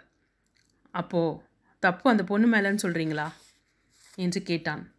சச்சா அப்படி சொல்லடா நாலு இடத்துக்கு போகிற வர்றபோது சில விஷயங்களை கண்டு காணாமல் போய்க்க வேண்டியது தான் காரியம் பெருசா வீரியம் பெருசானா காரியம்தான் பெருசு என்றார். அவரது முன்னுக்கு பின் முர முரணான பதிலும் படபடப்பும் இதன் பின்னே பெரிய விஷயம் இருப்பதாகப்பட்டது. சரி நீ வா சாப்பிடலாம். உங்கள் அண்ணனும் அண்ணியும் வெளியே போயிட்டாங்க. வக்கீலும் ஏதோ அவசரமாக வெளியூர் கிளம்புறாராம். ஊர்லேருந்து வந்ததும் ஃபோன் செய்துட்டு வர்றதா சொல்லியிருக்கார் என்றவர் எழுந்து வெளியே செல்ல அவன் இறுகிய முகத்துடன் அமர்ந்திருந்தான். கடற்கரையில் அமர்ந்திருந்த கமலிக்கு தான் இங்கேயே சுக்குநூறாக வெடித்து சிதறிவிட்டால் நன்றாக இருக்கும் என்று தோன்றியது. அருகிலிருந்த படகில் தலையை சாய்த்துக்கொள் கண்களை மூடினாள். வாழவும் முடியாமல் சாகவும் முடியாமல் திரிசங்கு சொர்க்கமாக தனது வாழ்க்கை அந்தரத்தில் ஊசலாடி கொண்டிருக்க இப்படி ஒரு திருப்பம் வர வேண்டுமா? நீங்கள் என் வாழ்க்கையில் வராமலேயே இருந்திருக்கக்கூடாதா சந்துரு என்று எண்ணியவளின் மூடியிருந்த இமைகளை தாண்டி கண்ணீர் வழிந்தது. இந்த மணல்வெளி புதைக்குழியாக மாறி தன்னை புதைத்து கொள்ளக்கூடாதா என்று தோன்றியது. சாக தைரியம் வேண்டும். ஆனால் வாழ அதைப் போல இருமடங்கு துணிச்சல் வேண்டும். சிறுவயதிலிருந்து வலியையும் வேதனையையும் மட்டுமே கண்டு வளர்ந்திருந்தவளுக்கு எதையும் முழுதாக தாங்கிக் கொள்ளும் திடம் இல்லாமல் போனது. வாழ்க்கையில் வரிசையாக உதாசீனங்களையும் அவமானங்களையும் பார்த்தவளுக்கு சாதிக்க வேண்டும் என்ற ஆசையும் ஆர்வமும் இருந்த போதும் அதை நிறைவேற்றிக் கொள்ள தேவையான தன்னம்பிக்கையும் தைரியமும் இல்லாமல் போனது. படிப்பு மட்டுமே அனைத்தையும் நமக்கு பெற்று தந்துவிடாது. நிதானமும் துணிச்சலும் நம்பி தன்னம்பிக்கையும் இருக்க வேண்டும் என்று அவள் புரிந்து கொண்டு அதற்கான முனைப்பில் ஈடுபட்ட போதுதான் அவளது வாழ்க்கையையே புரட்டி போட்ட அந்த நிகழ்வு நடந்தது. அத்தியாயம் ஆறு. படிப்பை முடித்த மூன்றே மாதங்களில் கமலிக்கு வேலை கிடைத்துவிட சங்கரிக்கு பெருமையாக இருந்தது. ஆனாலும் அதை வெளிக்காட்டி கொள்ளாமல் சம்பாதிக்கிறோன்னு நீ பாட்டுக்கு செலவு பண்ணாத. நீ கொண்டு வர சம்பள பணத்தை வச்சு தான் உன் கல்யாணத்துக்கு சேர்க்கணும் என்றார் கண்டிப்புடன். கமலியும் மாத சம்பளத்தை தாயிடம் கொடுத்து அவரிடமிருந்து செலவுக்கு பணம் வாங்கி கொண்டாள். சமயத்தில் அலுவலகத்தில் நடக்கும் விழா திருமண பரிசு என்று செலவு நீளும்போது அம்மாவிடம் பணம் கேட்கவே அவளுக்கு பயமாக இருக்கும். அந்த கருமத்துக்கெல்லாம் போகலன்னு உன்னை யார் அடிச்சா? என்பார் எடுத்தவுடன். ஒருவர் வாழ்வில் நடக்கும் முக்கியமான மங்கள நிகழ்வுகளுக்கெல்லாம் இப்படி மட்டமான வார்த்தையில் கொச்சைப்படுத்திவிடும் தாயை எண்ணி அவளுக்கு ஆயாசமாக இருக்கும். முடிந்தவரை தனது செலவுகளை குறைத்து கொண்டும் தனது சேவைகளை சுருக்கி கொண்டும் பணத்தை சேர்த்து வைப்பாள். இயலாத பட்சத்தில் தாயிடம் போய் நிற்க வேண்டிய சூழ்நிலையில் இதை போன்ற பேச்சுக்களையும் கேட்க வேண்டிய கட்டாயம் ஏற்படத்தான் செய்தது. இப்படியே ஏழு எட்டு மாதங்கள் ஓடிப்போனது. திடீரென ஒரு நாள் எம்டியின் மகனுக்கு திருமணம் என்று பேச்சு எழுந்தபோது அவளுக்குள் திடுக்கென்றது. இப்போது திருமண அன்பளிப்பு அன்பளிப்பிற்கு பணம் கொடுக்க வேண்டுமே என்று நினைக்கும் போதே அவளுக்கு தலை சுற்றியது. நல்ல வேளையாக எந்த அன் அன்பளிப்பும் கூடாது என்று எம்டி கண்டிப்புடன் சொல்லிவிட அவளுக்கு பெரும் நிம்மதியாக இருந்தது. அன்று அலுவலகத்தில் சற்று வேலை இருந்ததால் வீட்டிற்கு வர மணி எட்டாகிவிட்டது. உடல் அசதியில் ஓய்வை எதிர்பார்த்தாலும் நடு வீட்டில் எதையோ பொறித்தபடி டிவி பார்த்து கொண்டிருந்த சகோதரியை கண்டதும் மனம் தொய்ந்து போனது. முருவலை வரவழைத்து கொண்டவள் எப்போக்கா வந்த? என்று கேட்டாள். கீழே அமர்ந்து விளையாடு கொண்டிருந்த தமக்கையின் நான்கு வயது மகன் அவளை கண்டதும் சித்தி என்று ஓடி வரவும் மனம் பூரிக்க அவனை தூக்கி முத்தமிட்டாள். வேலை அஞ் அஞ்சு மணிக்கு முடிஞ்சிடும். மகாராணி எங்கே போய் சுற்றிட்டு வரீங்க? என்றாள் மூத்தவள் கனகா. ஆடிட்டிங் டைம் என்றவள் இருடா குட்டி சித்தி கை கால் கழுவிட்டு வரேன் என்று இறக்கி விட்டு விட்டு சென்றாள். உடையை மாற்றிக்கொண்டு வந்தவள் காப்பி சாப்பிட்டியாக்கா? என்று கேட்டாள். ம் முடிஞ்சது. சீக்கிரம் டிஃபன் பண்ணு. ரொம்ப பசிக்குது. இந்த அம்மா ஏன் இன்னும் வரல? என்று கேட்டாள். தெரியலையே நீ வர்றது தெரியாதில்ல? என்றாள் இளையவள். ம் இல்லைனா மட்டும் வீட்டுக்கு வர்றவளுக்கு வடை பாயசத்தோட விருதா வைக்க போகிறீங்க என்று இடக்காக பேசினாள். இதற்கு மேல் இவளிடம் பேசினால் குத்திக்கொண்டே இருப்பாள் என்று புரிய சமையல் அறைக்கு சென்றாள். அவள் பின்னாலேயே வந்த குழந்தை அவளது கழுத்தை கட்டிக்கொண்டு ஆட அவனுடன் விளையாடியபடியே இரவு உணவை தயாரித்தாள். மருந்துக்கு கூட கனகா இருந்த இடத்தை விட்டு நகராமல் கள்ளு பிள்ளையாராக அமர்ந்திருந்தாள். வீட்டுக்கு வந்த சங்கரி அவளை பார்த்ததும் எப்போ வந்த என்று கேட்டார். ஆனால் இப்போ என்ன பிடுங்கிட்டு போக வந்திருக்காளோ? என்று உள்ளுக்குள் எரிச்சல் மண்டியது. சாயந்தரம்தான் வந்தேன் என்றவள் அன்னையின் பின்னாலேயே சென்றாள். கிணற்றடியில் அவர் முகம் கழுவிக்கொண்டு நிமிர துண்டை நீட்டினாள். வாங்கி கொண்டவர் சோழியன் குமி குடுமி சும்மா ஆடாதே என்றார் கிண்டலாக. ஆமாம் நான் என்ன உக்காந்து திங்கவா கேட்குறேன் நீ தானே பார்த்து பார்த்து கட்டி வச்ச. அந்த படுபாய் ஒழுங்காக வேலைக்கு போகிறதில்ல போனாலும் ஏதாவது தகராறு பண்ணிட்டு வந்துடுறான். என்னை என்ன செய்ய சொல்கிற இப்போ கூட வேலை செய்கிற இடத்துல பத்தாயிரரூபா பணத்தை காணுமா? இவர் தான் எடுத்தாருன்னு முதலாளி பணத்தை கட்ட சொல்கிறான் நாளைக்கு பத்து மணிக்கு போலீஸ் வீட்டு வாசலில் வந்து நிற்கணும்னு சொல்லிட்டான் என்று கண்களை கசக்கினாள். கமலி மௌனமாக நடப்பதை பார்த்து கொண்டிருக்க சனியனுங்க எனக்குன்னு வந்து சேருதுங்க பாரு. ஏண்டி உனக்கே நான் அழுதுட்டு இருந்தா இவளுக்கு என்ன செய்கிறது இவளை கரையேற்ற வேணாமா? தண்ணி அடிக்க வேண்டியது வண்டியை எங்கேயாவது கொண்டு போய் மோத வேண்டியது. இல்லைனா அவங்ககிட்டயாவது வாயை கொடுத்து நல்லா வாங்கிக்க வேண்டியது. ஆஸ்பத்திரிக்கும் போலீஸ் ஸ்டேஷனுக்குமே நடக்க எனக்கு சரியாக இருக்குது என்று பொறுக்க மாட்டாமல் கத்தினார் சங்கரி. ம் ஏன் பேச மாட்டேன்? நான் அவனுக்கு ஊற்றி கொடுக்குறேன்? நீ தானே பார்த்து வச்ச. என்னை பத்தாவதோடு நிறுத்திட்ட. இவளை மட்டும் காலேஜ் கம்ப்யூட்டர்னு படிக்க வச்ச. இப்போ ஆஃபீஸில் வேலை செஞ்சு பதினஞ்சாயிரம் சொலையாக சம்பாதிக்கிறா. எனக்கு ப என்னை படிக்க வச்சிருந்தா? என்று இழுத்தவள் அன்னையின் முறைப்பில் வாயை மூடிக்கொண்டாள். இன்னொரு தடவை ஏதாவது பேசு நாக்கை இழுத்து வச்சு அறுத்துடுறேன். படிக்கிற முகரையை பாரு. அவள் படித்தா எவனோ ஒருத்தன் ஃபீஸை கட்டி படிக்க வச்சான். உன் கையை பிடிச்சு படிக்காதுன்னு நான் நிறுத்தின மாதிரி பேசுகிற என்று பதிலுக்கு சங்கரி பேச கனகா வாய்க்குள் முனகினாள். சற்று நேரத்தில் சமாதானமான சங்கரி சரி சரி சாப்பிடு காலையில் பணம் எடுத்து கொடுக்கிறேன் என்றவர் கமலியை பார்க்க அவள் சமையல் அறைக்கு சென்றாள். அதே நேரம் வாசலில் அழைப்பு மணி ஒலிக்க கதவை திறந்த சங்கரி வாம்மா நல்லா இருக்கியா? என்று யாரையோ அழைக்க கமலை எட்டி பார்த்தாள். சரண்யா தனது தந்தையுடன் வந்திருந்தாள். மேடம் வாங்க மேடம் வாங்க சார். தூக்கிச் சொருகியிருந்த புடவையை இறக்கி விட்டபடி அவர்களை ஓடிச் சென்று வரவேற்றாள். அவர்களுக்கு தண்ணீர் கொடுத்தவள் சாப்பிடுங்க மேடம் என்றாள். இல்லை கமலி நேரமே இல்லை என்றவள் ஒரு தட்டில் பூ பழம் புடவையுடன் தனது திருமண அழைப்புதழையும் வைத்து சங்கரியிடம் கொடுத்தாள். அடுத்த மாதம் சரண்யாவோட கல்யாணம் வச்சுருக்கோம். மதுரையில் கல்யாணம். ரிசப்ஷன் சென்னையில் வச்சுருக்கோம். அவசியம் நீங்கள்லாம் வந்து வாழ்த்தணும் என்றார் சரண்யாவின் தந்தை. வாய் நிறைய சிரிப்புடன் ரொம்ப சந்தோஷம் கண்ணு என்றார் சங்கரி. கனகா நின்ற இடத்திலிருந்து எட்டி பார்த்து கழுத்தை நொடித்தாள். கமலி உனக்கும் அம்மாவுக்கும் புடவை எடுத்தேன். கடற் கலர் பிடிக்கலன்னா சொல்லு மாற்றிடலாம் என்றாள் சரண்யா. எதுக்கு இதெல்லாம்? நீங்கள் வீடு தேடி வந்ததே எனக்கு சந்தோஷம் என்றாள். சிரித்தவள் நீ என் ஸ்டூடெண்ட்டாக இருக்கும்போது தான் மேடம் இனி என்னை அக்கான்னு கூப்பிடு என்றாள் சரண்யா. சந்தோஷமாக தலையை அசைத்து சரிங்கக்கா என்றாள் கமலி. இரண்டு நாளைக்கு முன்னால் வீட்டுக்கு வந்துடுங்க பஸ் அரேஞ்ச் பண்ணியிருக்கு. அதிலேயே போயிடலாம் என்றாள் சரண்யா. சாப்பிட்டு விட்டுத்தான் போக வேண்டும் என்று சப்பாத்தியும் குரு குருமாவையும் பரிமாற ம் சூப்பராக இருக்கு என்று சரண்யா ரசித்து சாப்பிட்டு விட்டு விடைபெற்று செல்ல கனகா புடவைகளை பிரித்து பார்த்தாள். ஹம் எதுவாக இருந்தாலும் ஒரு கொடுப்பின வேணும் என்று அவள் பெருமூச்சு விட கமலி மௌனமாக நின்றிருந்தாள். பேபி பிங்கில் வெள்ளை நிற எம்ப்ராய்டரி புடவை கண்ணை பறித்தது. தனக்கு கொடுத்த புடவையை ஆசையுடன் தடவி பார்த்த சங்கரி நல்ல பொண்ணு கல்யாணத்துக்கு போக முடியாது. நீ ரிசப்ஷனுக்கு போயிட்டு வந்துரு. ஐநூறுரூபா கவரில் போட்டு கொடுத்துரு. நமக்கு புடவையெல்லாம் வேற எடுத்து கொடுத்துருக்காளே என்றார் மகளிடம். கமலிக்கு ஹப்பா என்றிருந்தது. ஆவலாக பத்திரிகையை எடுத்து பிரித்தாள். சரண்யா வெட்ஸ் அருண்குமார் என்று அவள் படிக்க குழந்தை ஓடி வந்து அவளது கையில் இருந்த பத்திரிகையை பிடுங்கிக் கொண்டு ஓடினான். சிரித்து கொண்டவள் பத்திரிகையின் அட்டையில் இருந்த தேதியை பார்த்து கேலண்டரில் குறித்து கொண்டாள் ரிசப் ரிசப்ஷனுக்கான நாளை ஆவலுடன் எதிர்பார்த்து காத்திருந்தாள். அத்தியாயம் ஏழு. மணிமாறன் மகனின் திருமண அழைப்புதழை நோட்டீஸ் போர்டில் போடச் சொல்லிவிட்டு அனைவருக்கும் பத்திரிகையை கொடுக்கும்படி பியூனிடம் கொடுத்தார். பியூன் அனைவருக்கும் விநியோகம் செய்து கொண்டிருந்த நிலையில் அங்கே வந்த மணிமாறன் மகனின் திருமண அழைப்பை சென்னையில் வைத்துள்ளதால் அனைவரும் குடும்பத்துடன் கலந்து கொள்ள வேண்டும் என்று அன்புடன் கேட்டுக்கொண்டார். சரண்யா வெட்ஸ் அருண்குமார் என்ற பெயர்களை பார்த்ததும் கமலியின் விழிகள் வியப்பில் விரிந்தன. அட நம்ம சரண்யா மேடம் இத்தனை நாள் இது தெரியாமல் போச்சே என்று நினைத்தவளுக்கு அக்கா மகன் அழைப்புதழை பிடுங்கிக் கொண்டு ஓடிய பின் அதை மறந்தே போனது நினைவிற்கு வந்தது. திருமண நாளன்று இன்று திருமணம் முடிந்திருக்கும் என்று நினைத்து கொண்டவள் சரண்யாவிற்கு வாழ்த்துச் செய்தி ஒன்றை அனுப்பினாள்.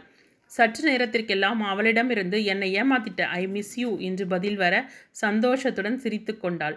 எப்போதும் வரவேற் எப்போது வரவேற்பிற்கு செல்வோம் என்று ஆவலுடன் காத்திருந்தவள் அந்த நாள் வந்ததும் சரண்யா எடுத்து கொடுத்த புடவையை உடுத்தி கொள்ள ஆசையுடன் எடுத்தாள். ஆனால் உள்ளே நீல நீளமாக கத்திரியால் வெட் வெட்டியதை போன் போன்றிருந்ததை பார்த்து திடுக்கிட்டு போனாள். புடவையை கொடு. எங்கள் வீட்டு பக்கத்தில் நல்லா ஜாக்கெட் தைப்பாங்க. நான் தச்சு வாங்கிட்டு வரேன் என்று அன்று தமக்கை கேட்டதும் எவ்வித சந்தேகமும் கொள்ளாமல் கொடுத்திருந்தாள். அன்று காலையில் தான் அதை கொண்டு வந்து கொடுத்தால் கோபமும் போட்டி போட அக்கா என்னக்கா இப்படி பண்ணிட்ட? என்று சகோதரியிடம் புடவையை காட்டினாள் கமலி. என்னாச்சு? என்று எதுவும் தெரியாததைப் போல கேட்டவள் கந்தல் கோலமாக இருந்த புடவையை அப்போதுதான் பார்ப்பதைப் போல ஐயோ என்னடி இப்படி பண்ணி வச்சிருக்க? ஓசியில் வந்த அருமை தெரியாது உனக்கு? உனக்கு பிடிக்கலனா என்கிட்ட கொடுத்துருக்கலாம்ல. இப்போ எதுக்கும் உதவாமல் போச்சு பாரு. என்றவளை எதுவும் சொல்ல தோன்றாமல் திகைப்புடன் பார்த்தாள். எப்படி இவளால் நொடிக்கு நொடி வார்த்தைகளை மாற்றி மாற்றி பேச முடிகிறது என்று அவளால் வியக்க மட்டுமே முடிந்தது. என்னடி இங்கே சத்தம்? என்று வந்த அன்னையிடம் கனகா விழாவாரியாக சொல்ல கமலி மன குமுறலுடன் அறைக்குச் சென்றாள். தனது அலமாரியை குடைந்தவளுக்கு நல்லதாக ஒரு உடை கூட இல்லாதது ஏமாற்றமாகவும் அவமானமாகவும் இருந்தது. நான்கு சுடிதார்கள் ஆறு காட்டன் புடவைகள் என்று அலுவலகம் செல்ல இரண்டு இரண்டு என்று அவளாக வாங்கி கொண்டவை அவை. இதுவரையில் எந்த ஒரு பெரிய விசேஷத்திற்கும் செல்லும் அவசியம் அவளுக்கு ஏற்படாததால் இவையே அவளுக்கு போதுமானதாக இருந்தது.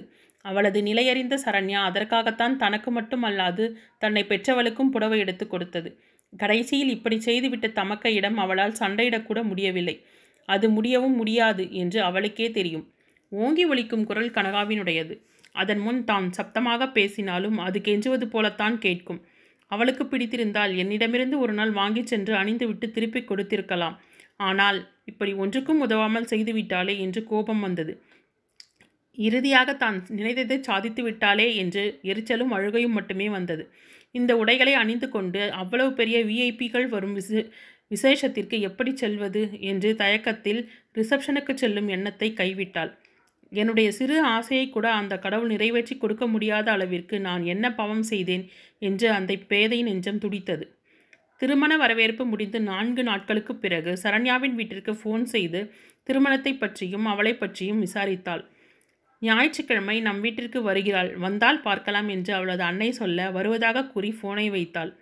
அன்னையிடம் சொன்னபோது சற்று முணுமுணுத்தவர் என்ன நினைத்தாரோ போய் வா என்று அனுமதி அளிக்க சந்தோஷத்துடன் தலையாட்டினாள். மணமக்களுக்கு பரிசு பொருள் ஒன்றை வாங்கி கொண்டு அவர்களை பார்க்க கிளம்பினாள்.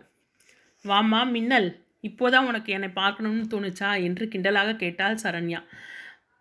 அது கொஞ்சம் உடம்பு சரியில்லை என்று இழுத்தாள். செல்ல முறைப்புடன் யாருக்கு? உனக்கா இல்லை உங்கள் அம்மாவுக்கா? என்றாள். எனக்குத்தான் கா என்றால் வேகமாக. அப்போ உண்மையாதான் இருக்கும் என்று அவள் சிரிக்க மலங்க மலங்க விழித்தாள் கமலி. மனைவியின் சிரிப்பொலியில் வெளியே வந்த அருண்குமார் அங்கே அமர்ந்திருந்த கமலியை சுவாரஸ்யமாக பார்த்தான். இருவரையும் அறிமுகப்படுத்தியவள் உனக்கு ஒரு சர்ப்ரைஸ் வச்சிருந்தேன். நீ விச ரிசப்ஷனுக்கு வராமல் ஏமாத்திட்ட என்றாள்.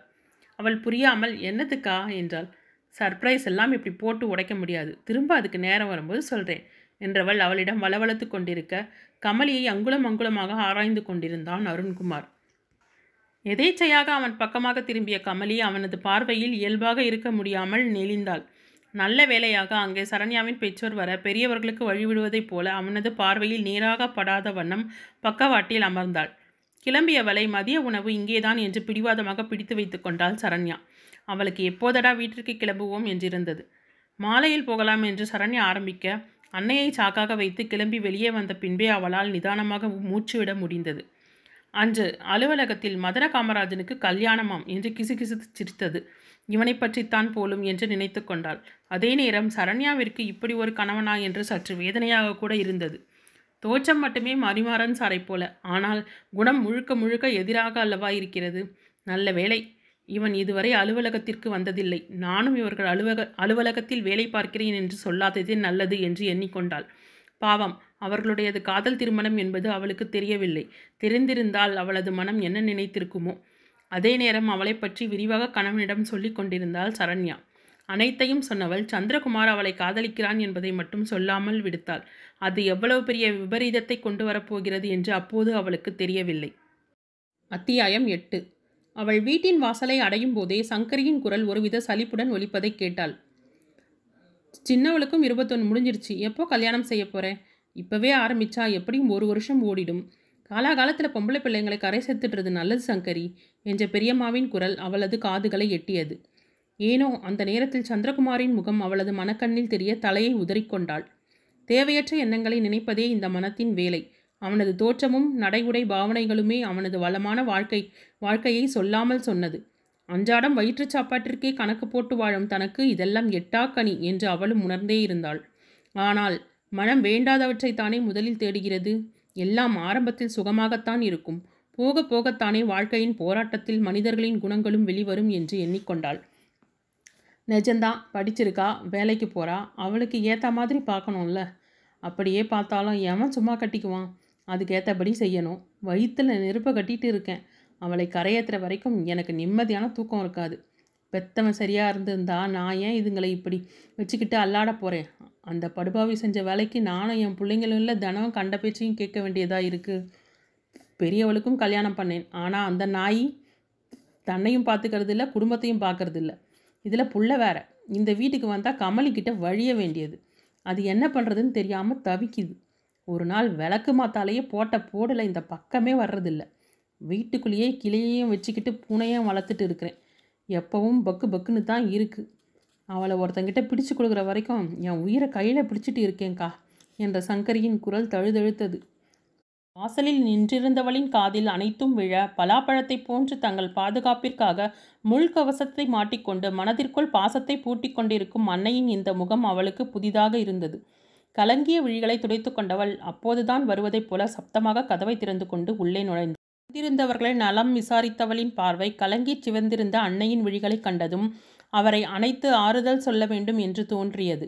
ஆனால் அந்த எண்ணத்தை சிரமத்துடன் மனத்திற்குள்ளேயே பூட்டிக் கொண்டாள். நாட்கள் மெல்ல நகர்ந்தன. கம்ப்யூட்டரில் டைப் செய்து கொண்டிருந்தவளை அழைத்தார் மணிமாறன். அனுமதி பெற்று லெட்டர் பேடுடன் உள்ளே சென்றவள் அங்கே அமர்ந்திருந்த சரண்யாவை பார்த்தாள். கமலி நீ நம்ம ஆஃபீஸில் தான் வேலை செய்கிறேன்னு சொல்லவே இல்லைல்ல என்கிட்ட? என்றாள் சரண்யா. என்ன சொல்வதுன்னு தெரியாமல் சமாளிப்பாக புன்னகித்தாள் அவள். நீ சரண்யாவோட ஸ்டூடெண்ட் ஆமேம்மா என்கிட்டையும் சொல்லலையே என்றார் மணிமாறன். சொல்லக்கூடாதுன்னு இல்லைங்க சார் என்று இழுத்தவளுக்கு மேற்கொண்டு என்ன சொல்வதென தெரியவில்லை. எப்போதும் மணிமாறன் அந்த அறைக்கு வரும் மற்றொரு கதவின் வழியாக உள்ளே வந்த அருண் நான் உங்கள் மருமகளோட ஸ்டூடெண்ட்டுன்னு சொன்னதும் ஓ அதுக்கு என்னென்னு நீங்கள் சொல்லிட்டா என்ன செய்யறதுன்னு சொல்லாமல் விட்டிருப்பாங்க என்று அருண் என கமலி அப்படித்தானே? என்று இயல்பாக அவளிடம் பேசினான். ஆமாம் என்பதைப் போல தலையை அசைத்தவள் ஐயோ அப்படியெல்லாம் இல்லைங்க சார் என்றால் அதே வேகத்தில். அனைவரும் சட்டென சிரித்துவிட அவளுக்கு வெட்கமாக போய்விட்டது. அதிலும் சரண்யா அவளை புகழ்ந்து சொல்ல சொல்ல அவளது முகம் வெட்கத்தில் சிவந்தது. அரை மணி நேரம் அந்த அறையில் செலவிட்டவள் இதழ்களில் உறைந்த புன்னகையுடன் வெளியே வர இருந்தவர்கள் அவளை புரியாமல் பார்த்தனர். ஒரு மாதம் சென்றிருக்கும். மதிய உணவு நேரத்தில் மணிமாறன் அவளை அழைத்தார். உட்காருமா என்றவர் படித்து கொண்டிருந்த ஃபைலை மூடி வைத்துவிட்டு நீ ஏன் மேற்கொண்டு படிக்கல? என்று கேட்டார். என்னடா இது? சம்பந்தமே இல்லாமல் கேட்கிறாரே என எண்ணிக்கொண்டவள் வேலைக்கு வர வேண்டிய அவசியத்தால் மேற்கொண்டு படிக்கல சார் என்றார் அவளை ஆழ்ந்து பார்த்தவர் வேலைக்கு வந்தாச்சு. இப்போ படிக்கலாமே என்றார். இவர் விடமாட்டார் போல் இருக்கிறதே என்று எண்ணிக்கொண்டு அம்மா கிட்ட கேட்கணும் சார் என்றாள். படித்தா ப்ரமோஷன் கிடைக்கும். இதை விட நல்ல வேலையை கூட கிடைக்கும் என்றார் அவர். சட்டென நிமிர்ந்து அமர்ந்தவள். இதுவும் நல்ல வேலை தான் சார். எனக்கு ரொம்ப பிடிச்சிருக்கு. அதை விட இங்கே இருப்பதை பாதுகாப்பாகவும் ஃபீல் பண்ணுறேன் என்றால் வேகமாக. புன்னகைத்தவர். நான் படிக்க ஏற்பாடு செய்கிறேன். படிக்கிறியா? என்று கேட்டார். உள்ளுக்குள் சந்தோஷமாக இருக்க. அம்மாவையும் ஒரு வார்த்தை கேட்டுட்டு சொல்கிறீங்க சார். அம்மா கேட்டால் நிச்சயமாக சந்தோஷப்படுவாங்க என்றால் புன்னகையுடன். அம்மா பொன்னானி என்று சிரித்தார் அவர். எனக்கு எல்லாமே எங்கள் அம்மா தான் சார். எங்களுக்காகவே அவங்க இருக்காங்க என்றவளது குரல் ஆத்மார்த்தமாக ஒலித்தது. சரிம்மா கேட்டு சொல்லு என்றவர் அவளை அனுப்பிவிட்டு கடந்த வாரத்தில் இளைய மகனின் கொட்டு வெளிப்பட்டதை இப்போது நினைத்து கொண்டார். ஜெர்மனியில் இருந்து ஃபோன் செய்த சந்திரகுமார் தனது கபோர்டில் இருக்கும் சில டாக்குமெண்ட்ஸை ஃபேக்ஸ் செய்யும்படி தந்தையிடம் கூறினான். அதற்காக அவனது கபோர்டில் தேடியவருக்கு அவர் எதிர்பார்க்காத கமலியின் ஃபோட்டோ கிடைத்தது. ஏதோ ஒரு விழாவில் அவள் மைக்கின் முன்பாக நின்றிருப்பதைப் போல இருந்தது அந்த ஃபோட்டோ பார்த்தவருக்கு மெல்ல விஷயம் புரிய ஆரம்பித்தது. சற்று நேரம் யோசித்தவர் அவன் கேட்ட டாக்குமெண்ட்ஸுடன் அவளது புகைப்படத்தையும் ஃபேக்ஸில் அனுப்பி வைத்தார். அவர் எதிர்பார்த்ததைப் போலவே சற்று நேரத்திற்கெல்லாம் மகனிடமிருந்து ஃபோன் வந்தது. அப்பா என்று தயக்கத்துடன் அழைக்க அப்பா என்று எதுவும் அறியாதவரைப் போல கேட்டார். அந்த பொண்ணு பேர் கமலி என்றவன் அவளை சந்தித்த தினத்திலிருந்து நடந்த அனைத்தையும் அவரிடம் சொன்னான். சரிப்பா இப்போ என்ன செய்யணும்? என்றார் அவர். அப்பா ப்ளீஸ் நீங்கள் இப்படி கராராக பேசுறது எனக்கு பயமாக இருக்குது பேச்சே வரமாட்டேனுது. நீங்கள் சாதாரணமாக பேசுங்களேன் என்றான் அவன். இப்போது அப்பாவா பேசவா ஃப்ரெண்டாக பேசவா? என கேட்டார். எங்கள் அப்பா தான் எனக்கு பெஸ்ட் ஃப்ரெண்ட் அதனால் அப்பாவே பேசுங்க என்றான் உற்சாகத்துடன். ம் என்ற மணிமாறன் புன்னகைத்தார். சந்திரா நீ இது வரைக்கும் என்கிட்ட எதுவுமே வேணும்னு கேட்டதில்லை. முதல் தடவையாக நம்ம வீட்டு மருமகளாக இவள் வரணும்னு கேட்கிற. நம்ம மனசு கோணாமல் நடந்துக்கிற பிள்ளைங்களோட விருப்பத்தை அவன் கேட்காமலேயே செய்து கொடுக்குறவங்க தான் நல்ல அப்பா அம்மா. எங்கள் பிள்ளைங்களுக்கு நாங்கள் அப்படித்தான் இருக்கணும்னு நினைக்கிறோம் என்று கூறியதும் தேங்க்யூப்பா தேங்க்யூ ஸோ மச் என்று உற்சாகமாக கூறினான். சரி கமலி வீட்டில் பேசிடலாமா? என்று கேட்டார். சட்டென மௌனமானவன் வேண்டாம்ப்பா நான் இந்தியா வந்ததும் அவளிடம் திரும்ப பேசணும். அவள் ஓகேன்னு சொன்ன பிறகு நீங்கள் பேசுங்க. அது வரைக்கும் அம்மாவுக்கு கூட சொல்ல வேண்டாமே என்றான். மகனின் எண்ணம் புரிந்தவராக சரிப்பா ஆனால் அதுக்கு முன்னே கமலியோட குடும்பத்தை பற்றி நான் முழுசாக தெரிஞ்சுக்கணும். ஏன்னா இது நம்ம குடும்ப கௌரவமும் சம்மந்தப்பட்டது என்றார். புரியுதுப்பா என்றவன் சரண்யா உங்ககிட்ட எதுவும் சொல்லலையா என்று கேட்டான். உன் ஃப்ரெண்ட் இல்லையா? அப்படி உன்னை காட்டி கொடுத்துட மாட்டாளே என்றார் அவர். புன்னகைத்தவன் என் லவ் மேலே அவளுக்கு என்றவன் சாரி சாரி அவங்களுக்கு அவ்வளவு நம்பிக்கை என்றான். சரி நடக்க வேண்டியதை நான் பார்த்துக்கிறேன். நீ உன் வேலையில் கவனத்தை செலுத்து என்றவர் கமலி நம் அலுவலகத்தில் தான் வேலை செய்கிறாள் என்று சொல்லாமலேயே ஃபோனை வைத்தார். மருமகளையும் அழைத்து மெல்ல விசாரிக்க அவளும் தயக்கத்துடன் அனைத்தையும் சொன்னாள். சரிம்மா எல்லாம் நமக்குள்ளே இருக்கட்டும். நேரம் வரும்போது நானே சொல்கிறேன் என்றார். இதையெல்லாம் நினைத்து கொண்டவர் கமலி உள்ளே வரும்போது படித்து கொண்டிருந்த அவளது குடும்பத்தை பற்றிய டிடெக்டிவ் ரிப்போர்ட்டை மீண்டும் படிக்க ஆரம்பித்தார். அத்தியாயம் ஒன்பது. இன்னும் படித்து எந்த கோட்டையை பிடிக்க போகிற ஒன்றும் தேவையில்லை. இருக்கிறதுக்கே இங்கே உன்னப்பிடி என்னப்பிடின்னு இருக்குது இன்னும் படிச்சுட்டு மாப்பிள்ளை தேடி நான் காடு மேடெல்லாம் அலையணும். அவ்வளவு செய்கிறதுக்கு உன் அப்பன் சொத்தாக கொடுத்துட்டு போயிருக்கான்? என்று காட்டு கத்தலாக கத்திக்கொண்டிருந்த அன்னையை பார்த்தபடி அமைதியாக நின்றிருந்தாள் கமலி. என் மீது அக்கறை கொண்டு படிக்க வைக்க முன்வந்தவரிடம் அவரது மனம் நோகாமல் இதை எப்படி சொல்வது என்று கவலையாக இருந்தது. தயக்கத்துடன் அன்னையின் மறுப்பை சொ சொன்னவளை சிறு புன்னகையுடன் பார்த்தவர் அம்மா சொன்னால் ஏதாவது காரணம் இருக்கும். கல்யாணத்திற்கு பிறகு உன் வீட்டுக்காரர் படிக்க வச்சா உன் அம்மா வேண்டாம் நான் சொல்ல போகிறாங்க என்றார் அவர் இலகுவாக. அப்படி ஒருவன் வருவானா என்ன? என்று அவளுக்கு ஆயாசமாக இருந்தது. ஒரு நாள் மதிய உணவை முடித்துக்கொண்டு வெளியே வந்தவள் கமலிக்கண்ணு என்ற அழைப்பில் திடுக்கிட்டு திரும்பி பார்த்தாள்.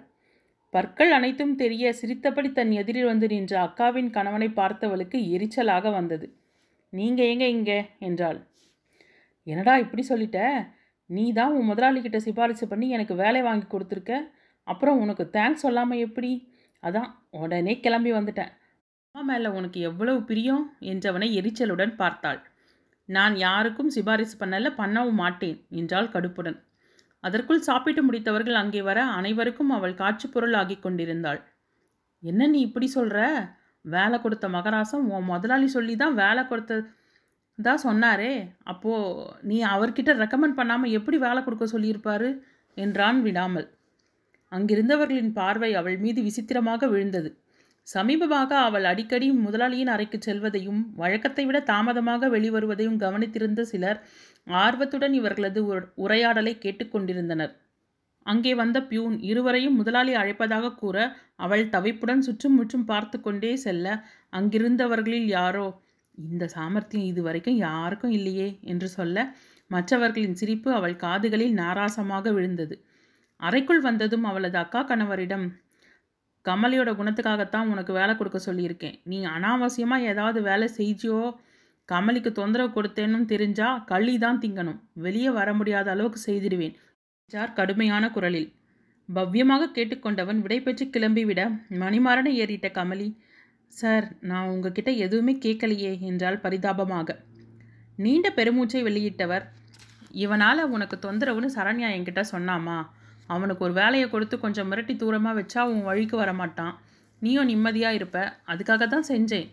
எனக்கு சரண்யா மாதிரி தான் நீயும் என்றார் கனிவாக. தன்னை மகள் ஸ்தானத்தில் வைத்திருக்கும் அவரது அன்பை சற்று நேரத்தில் தவறாக எண்ணிவிட்டோமோ என்ற குற்ற உணர்ச்சியில் கண்கள் கலங்க அவரை கையெடுத்து கும்பிட்டாள். சந்தோஷமா இருமா என்று அவர் அனுப்பி வைக்க மனம் பூரிக்க வெளியே வந்தவளை அனைத்து கண்களும் ஆராய்ச்சியுடன் பார்த்தன. சரண்யாவிற்கு ஃபோன் செய்து தனது நன்றியை அவள் தெரிவிக்க மாமனாரின் எண்ணம் புரிந்தவளாக அவளும் மறுக்காமல் உள்ளுக்குள் சிரித்து கொண்டாள். நேரம் கிடைக்கும் போதெல்லாம் சரண்யா அவளிடம் பேசினாள். மூத்த மகளின் வாழ்வில் மா ஏற்பட்டிருக்கும் மாற்றம் சங்கரிக்கும் சந்தோஷத்துடன் இளைய மகளுக்கு மருமகனின் தொந்தரவிலிருந்து விடுதலை கிடைத்திருப்பதையும் எண்ணி நிம்மதியாக இருந்தது. அவரும் சரண்யாவிடம் முன்பை விட இணக்கமாக இருந்தார். அதனால் சரண்யா எங்காவது வெளியில் செல்ல கமலியை அழைத்தாள் என்றால் மறுக்காமல் அனுப்பி வைத்தார். சரண்யாவின் ஐந்தாம் மாத வலைப்பூட்டு விழாவில் அந்த வீட்டு பெண்ணாகவே மாறியிருந்தாள் கமலி. இவையெல்லாம் அலுவலகத்திலும் மெய் மெல்ல கசிந்தது. நான்கு குருடர்கள் ஒரு யானையை விவ விவரித்ததைப் போல ஒன்றுமில்லாத விஷயத்திற்கு கண் காது மூக்கு கை கால்கள் எல்லாம் வைத்து வளைய வரவிட்டனர். சரண்யாவின் வலைப்பூட்டு விழாவில் கமலியுடன் இருக்கும் புகைப்படங்களை சந்திரகுமாருக்கு மின்னஞ்சலில் அனுப்பி வைத்தாள். அதை பார்த்தவன் உடனே சரண்யாவை அழைத்து பேசினான். அவள் பூடகமாக சிரித்துக்கொண்டே அவனிடம் பேச எல்லா கதைகளையும் பே முடித்துக்கொண்டு கமலியில் வந்து நின்றான். அவள் குறும்பாக சிரிக்க ப்ளீஸ் அண்ணி கமலி என்னை நினைவு வச்சிருக்காளா? என்று ஆசையுடன் கேட்டான். அடக்க முடியாமல் சிரித்தவள் மரியாதையெல்லாம் பலமாக இருக்கே கொழுந்தனாரே என்றாள் கிண்டலாக. அசடு வழிந்தவன் நான் ஃபோனை வைக்கிறேன் என்றான். வைக்கிறவங்க சொல்லாமல் வைப்பாங்க என்று மீண்டும் வம்பிழுக்க அவன் சரண்டர் என்றான். அவள் உன்னை பற்றி எதுவும் பேசலை சந்துரு. அது மட்டும் இல்லை நான் உன் அண்ணினும் அவளுக்கு தெரியாது என்றாள். அவன் வியப்புடன் அமைதி காக்க சில சில விஷயங்களை சர்ப்ரைஸாக வச்சுருக்கணும்ப்பா என்றாள். எப்படி? அவள் கல்யாணத்துக்கு வருவா நீ ஒரு வாரமாவது லீவ் போட்டுட்டு வா நீ என்னை கூப்பிட்டு ஏமாத்துனீங்க அப்படியா என்றான் எரிச்சலுடன். அவள் வரமாட்டான்னு எனக்கு என்ன ஜோசியமா தெரியும் என்றவள். ஆனால் உன்னை அவன் மறக்க சான்ஸே இல்லைன்னு நான் அடித்து சொல்லுவேன் என்றாள் உறுதியான குரலில். அதுவே அவனுக்கு போதுமானதாக இருக்க சந்தோஷத்துடன் ஃபோனை வைத்தான். ஒரு நாள் ஃபோனில் பேசிக்கொண்டிருந்த போது ஷாப்பிங் போகணும். நீ ஃப்ரீயாக இருக்கும்போது சொல்லு கமலி. ஒரு நாள் போயிட்டு வரலாம் என்று சரண்யா சொல்ல அவளும் சரி என்றாள். அதன் பிறகு அவளுக்கும் வேலை என் வீடு என்றும் சரண்யாவும் அவளுக்கு ஃபோன் செய்யாமல் போக நாட்கள் நகர்ந்து கொண்டிருந்தன. பத்து நாட்களுக்கு பிறகு சரண்யாவிடமிருந்து அவளுக்கு குறுஞ்செய்தி மட்டும் வந்தது. ஒரு முகவரியை குறிப்பிட்டு நாங்கள் புதிதாக வாங்கியிருக்கும் வீடு. இங்கே வந்துவிடு. உனக்கு சுற்றி காட்டியதைப் போலவும் இருக்கும். சனிக்கிழமை பத்து மணிக்கு உனக்காக காத்திருப்பேன். கிளம்பி வரும் முன் ஃபோன் செய்யவும் என்றது அந்த குறுஞ்செய்தி. ஏன் ஃபோன் செய்யாமல் மெசேஜ் அனுப்பியிருக்கிறாள்? என்று எண்ணியவளாக அவளுக்கு ஃபோன் செய்தாள். ரிங் சென்றும் சரண்யா ஃபோனை எடுக்கவே இல்லை. ஏதேனும் வேலையாக இருப்பாள் என்று எண்ணிக்கொண்டு தனது வேலையில் மூழ்கிப் போனாள். அன்னையிடமும் அனுமதி வாங்கி கொண்டு கிளம்பியவள் சரண்யாவின் செல்லுக்கு முயன்றாள். ஆனால் யாரும் எடுக்கவில்லை. குழப்பத்துடன் போகலாமா வேண்டாமா என்று ஒரு நொடி தயங்கியவள் சரி மெசேஜ் செய்துவிட்டு கிளம்புவோம் என்று எண்ணிக்கொண்டு தான் வந்து கொண்டிருப்பதாக சரண்யாவின் எண்ணுக்கு குறுஞ்செய்தி அனுப்பிவிட்டு அன்னையிடம் சொல்லிக்கொண்டு கிளம்பினாள். விதி வலியது என்பார்கள். ஆனால் இங்கே கமலியின் விதி மிக கொடியதாக மாறி அவளை வீழ்த்த காத்திருந்தது. அத்தியாயம் பத்து.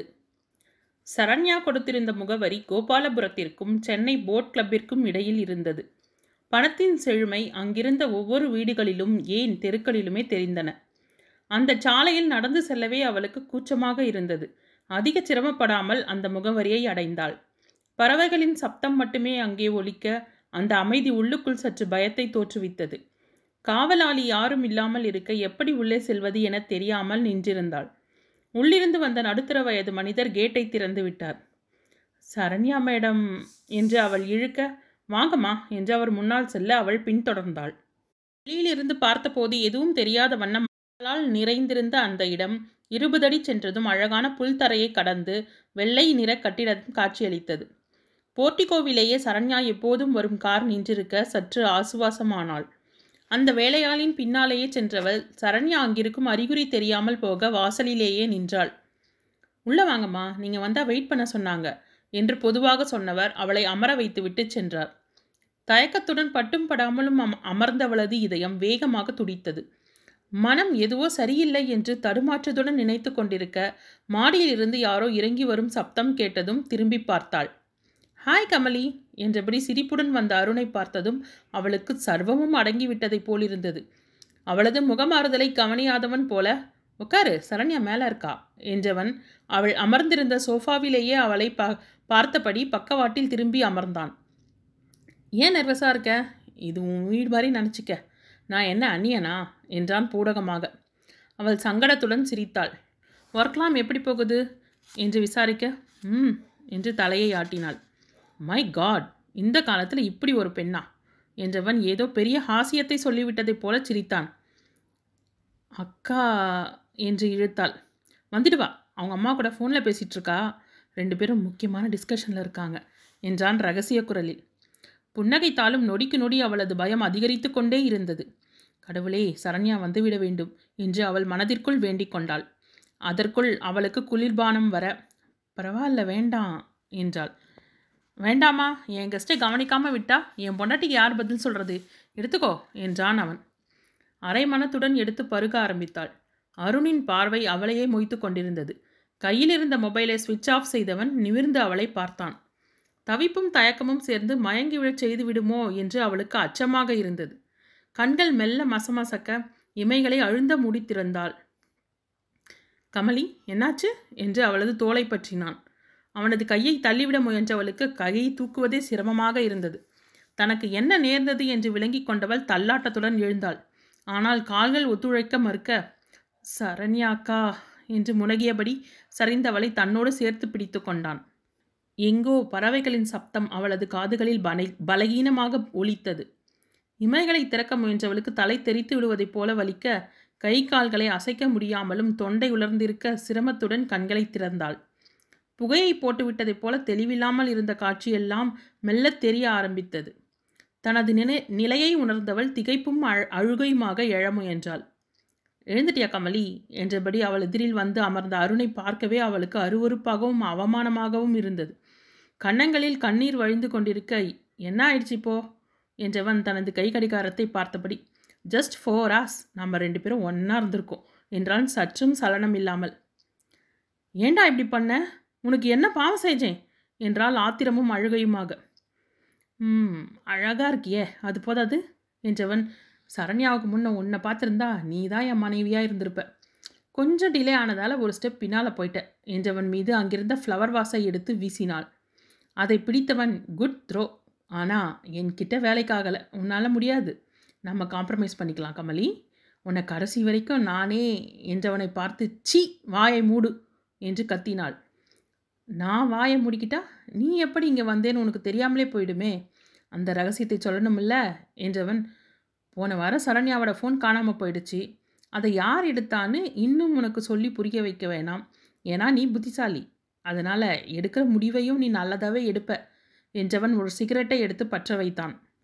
அவன் அறையின் கதவை திறக்க நீ நினைக்கிற மாதிரி எதுவுமே நடக்காது என்று ஆக்ரோஷமாக சொன்னாள்.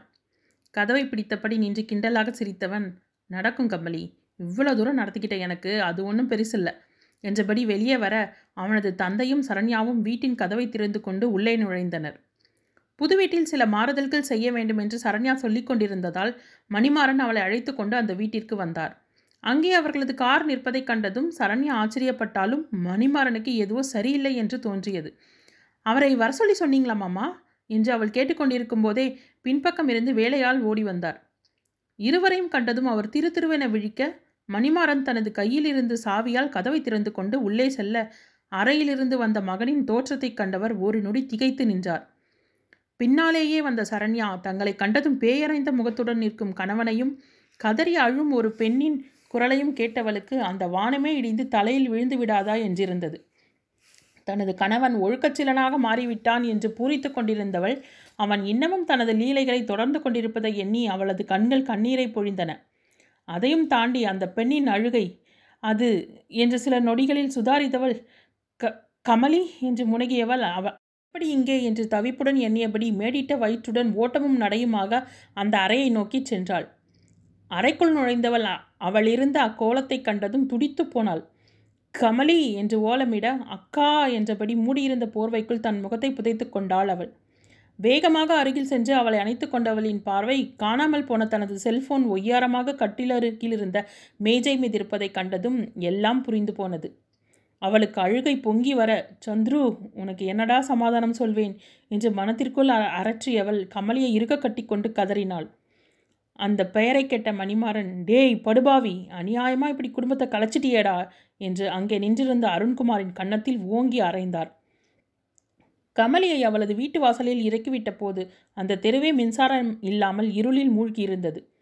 சரண்யாவும் அவளுடன் இறங்க முற்பட வேணாம் நீங்கள் கிளம்புக என்றாள் கமலி.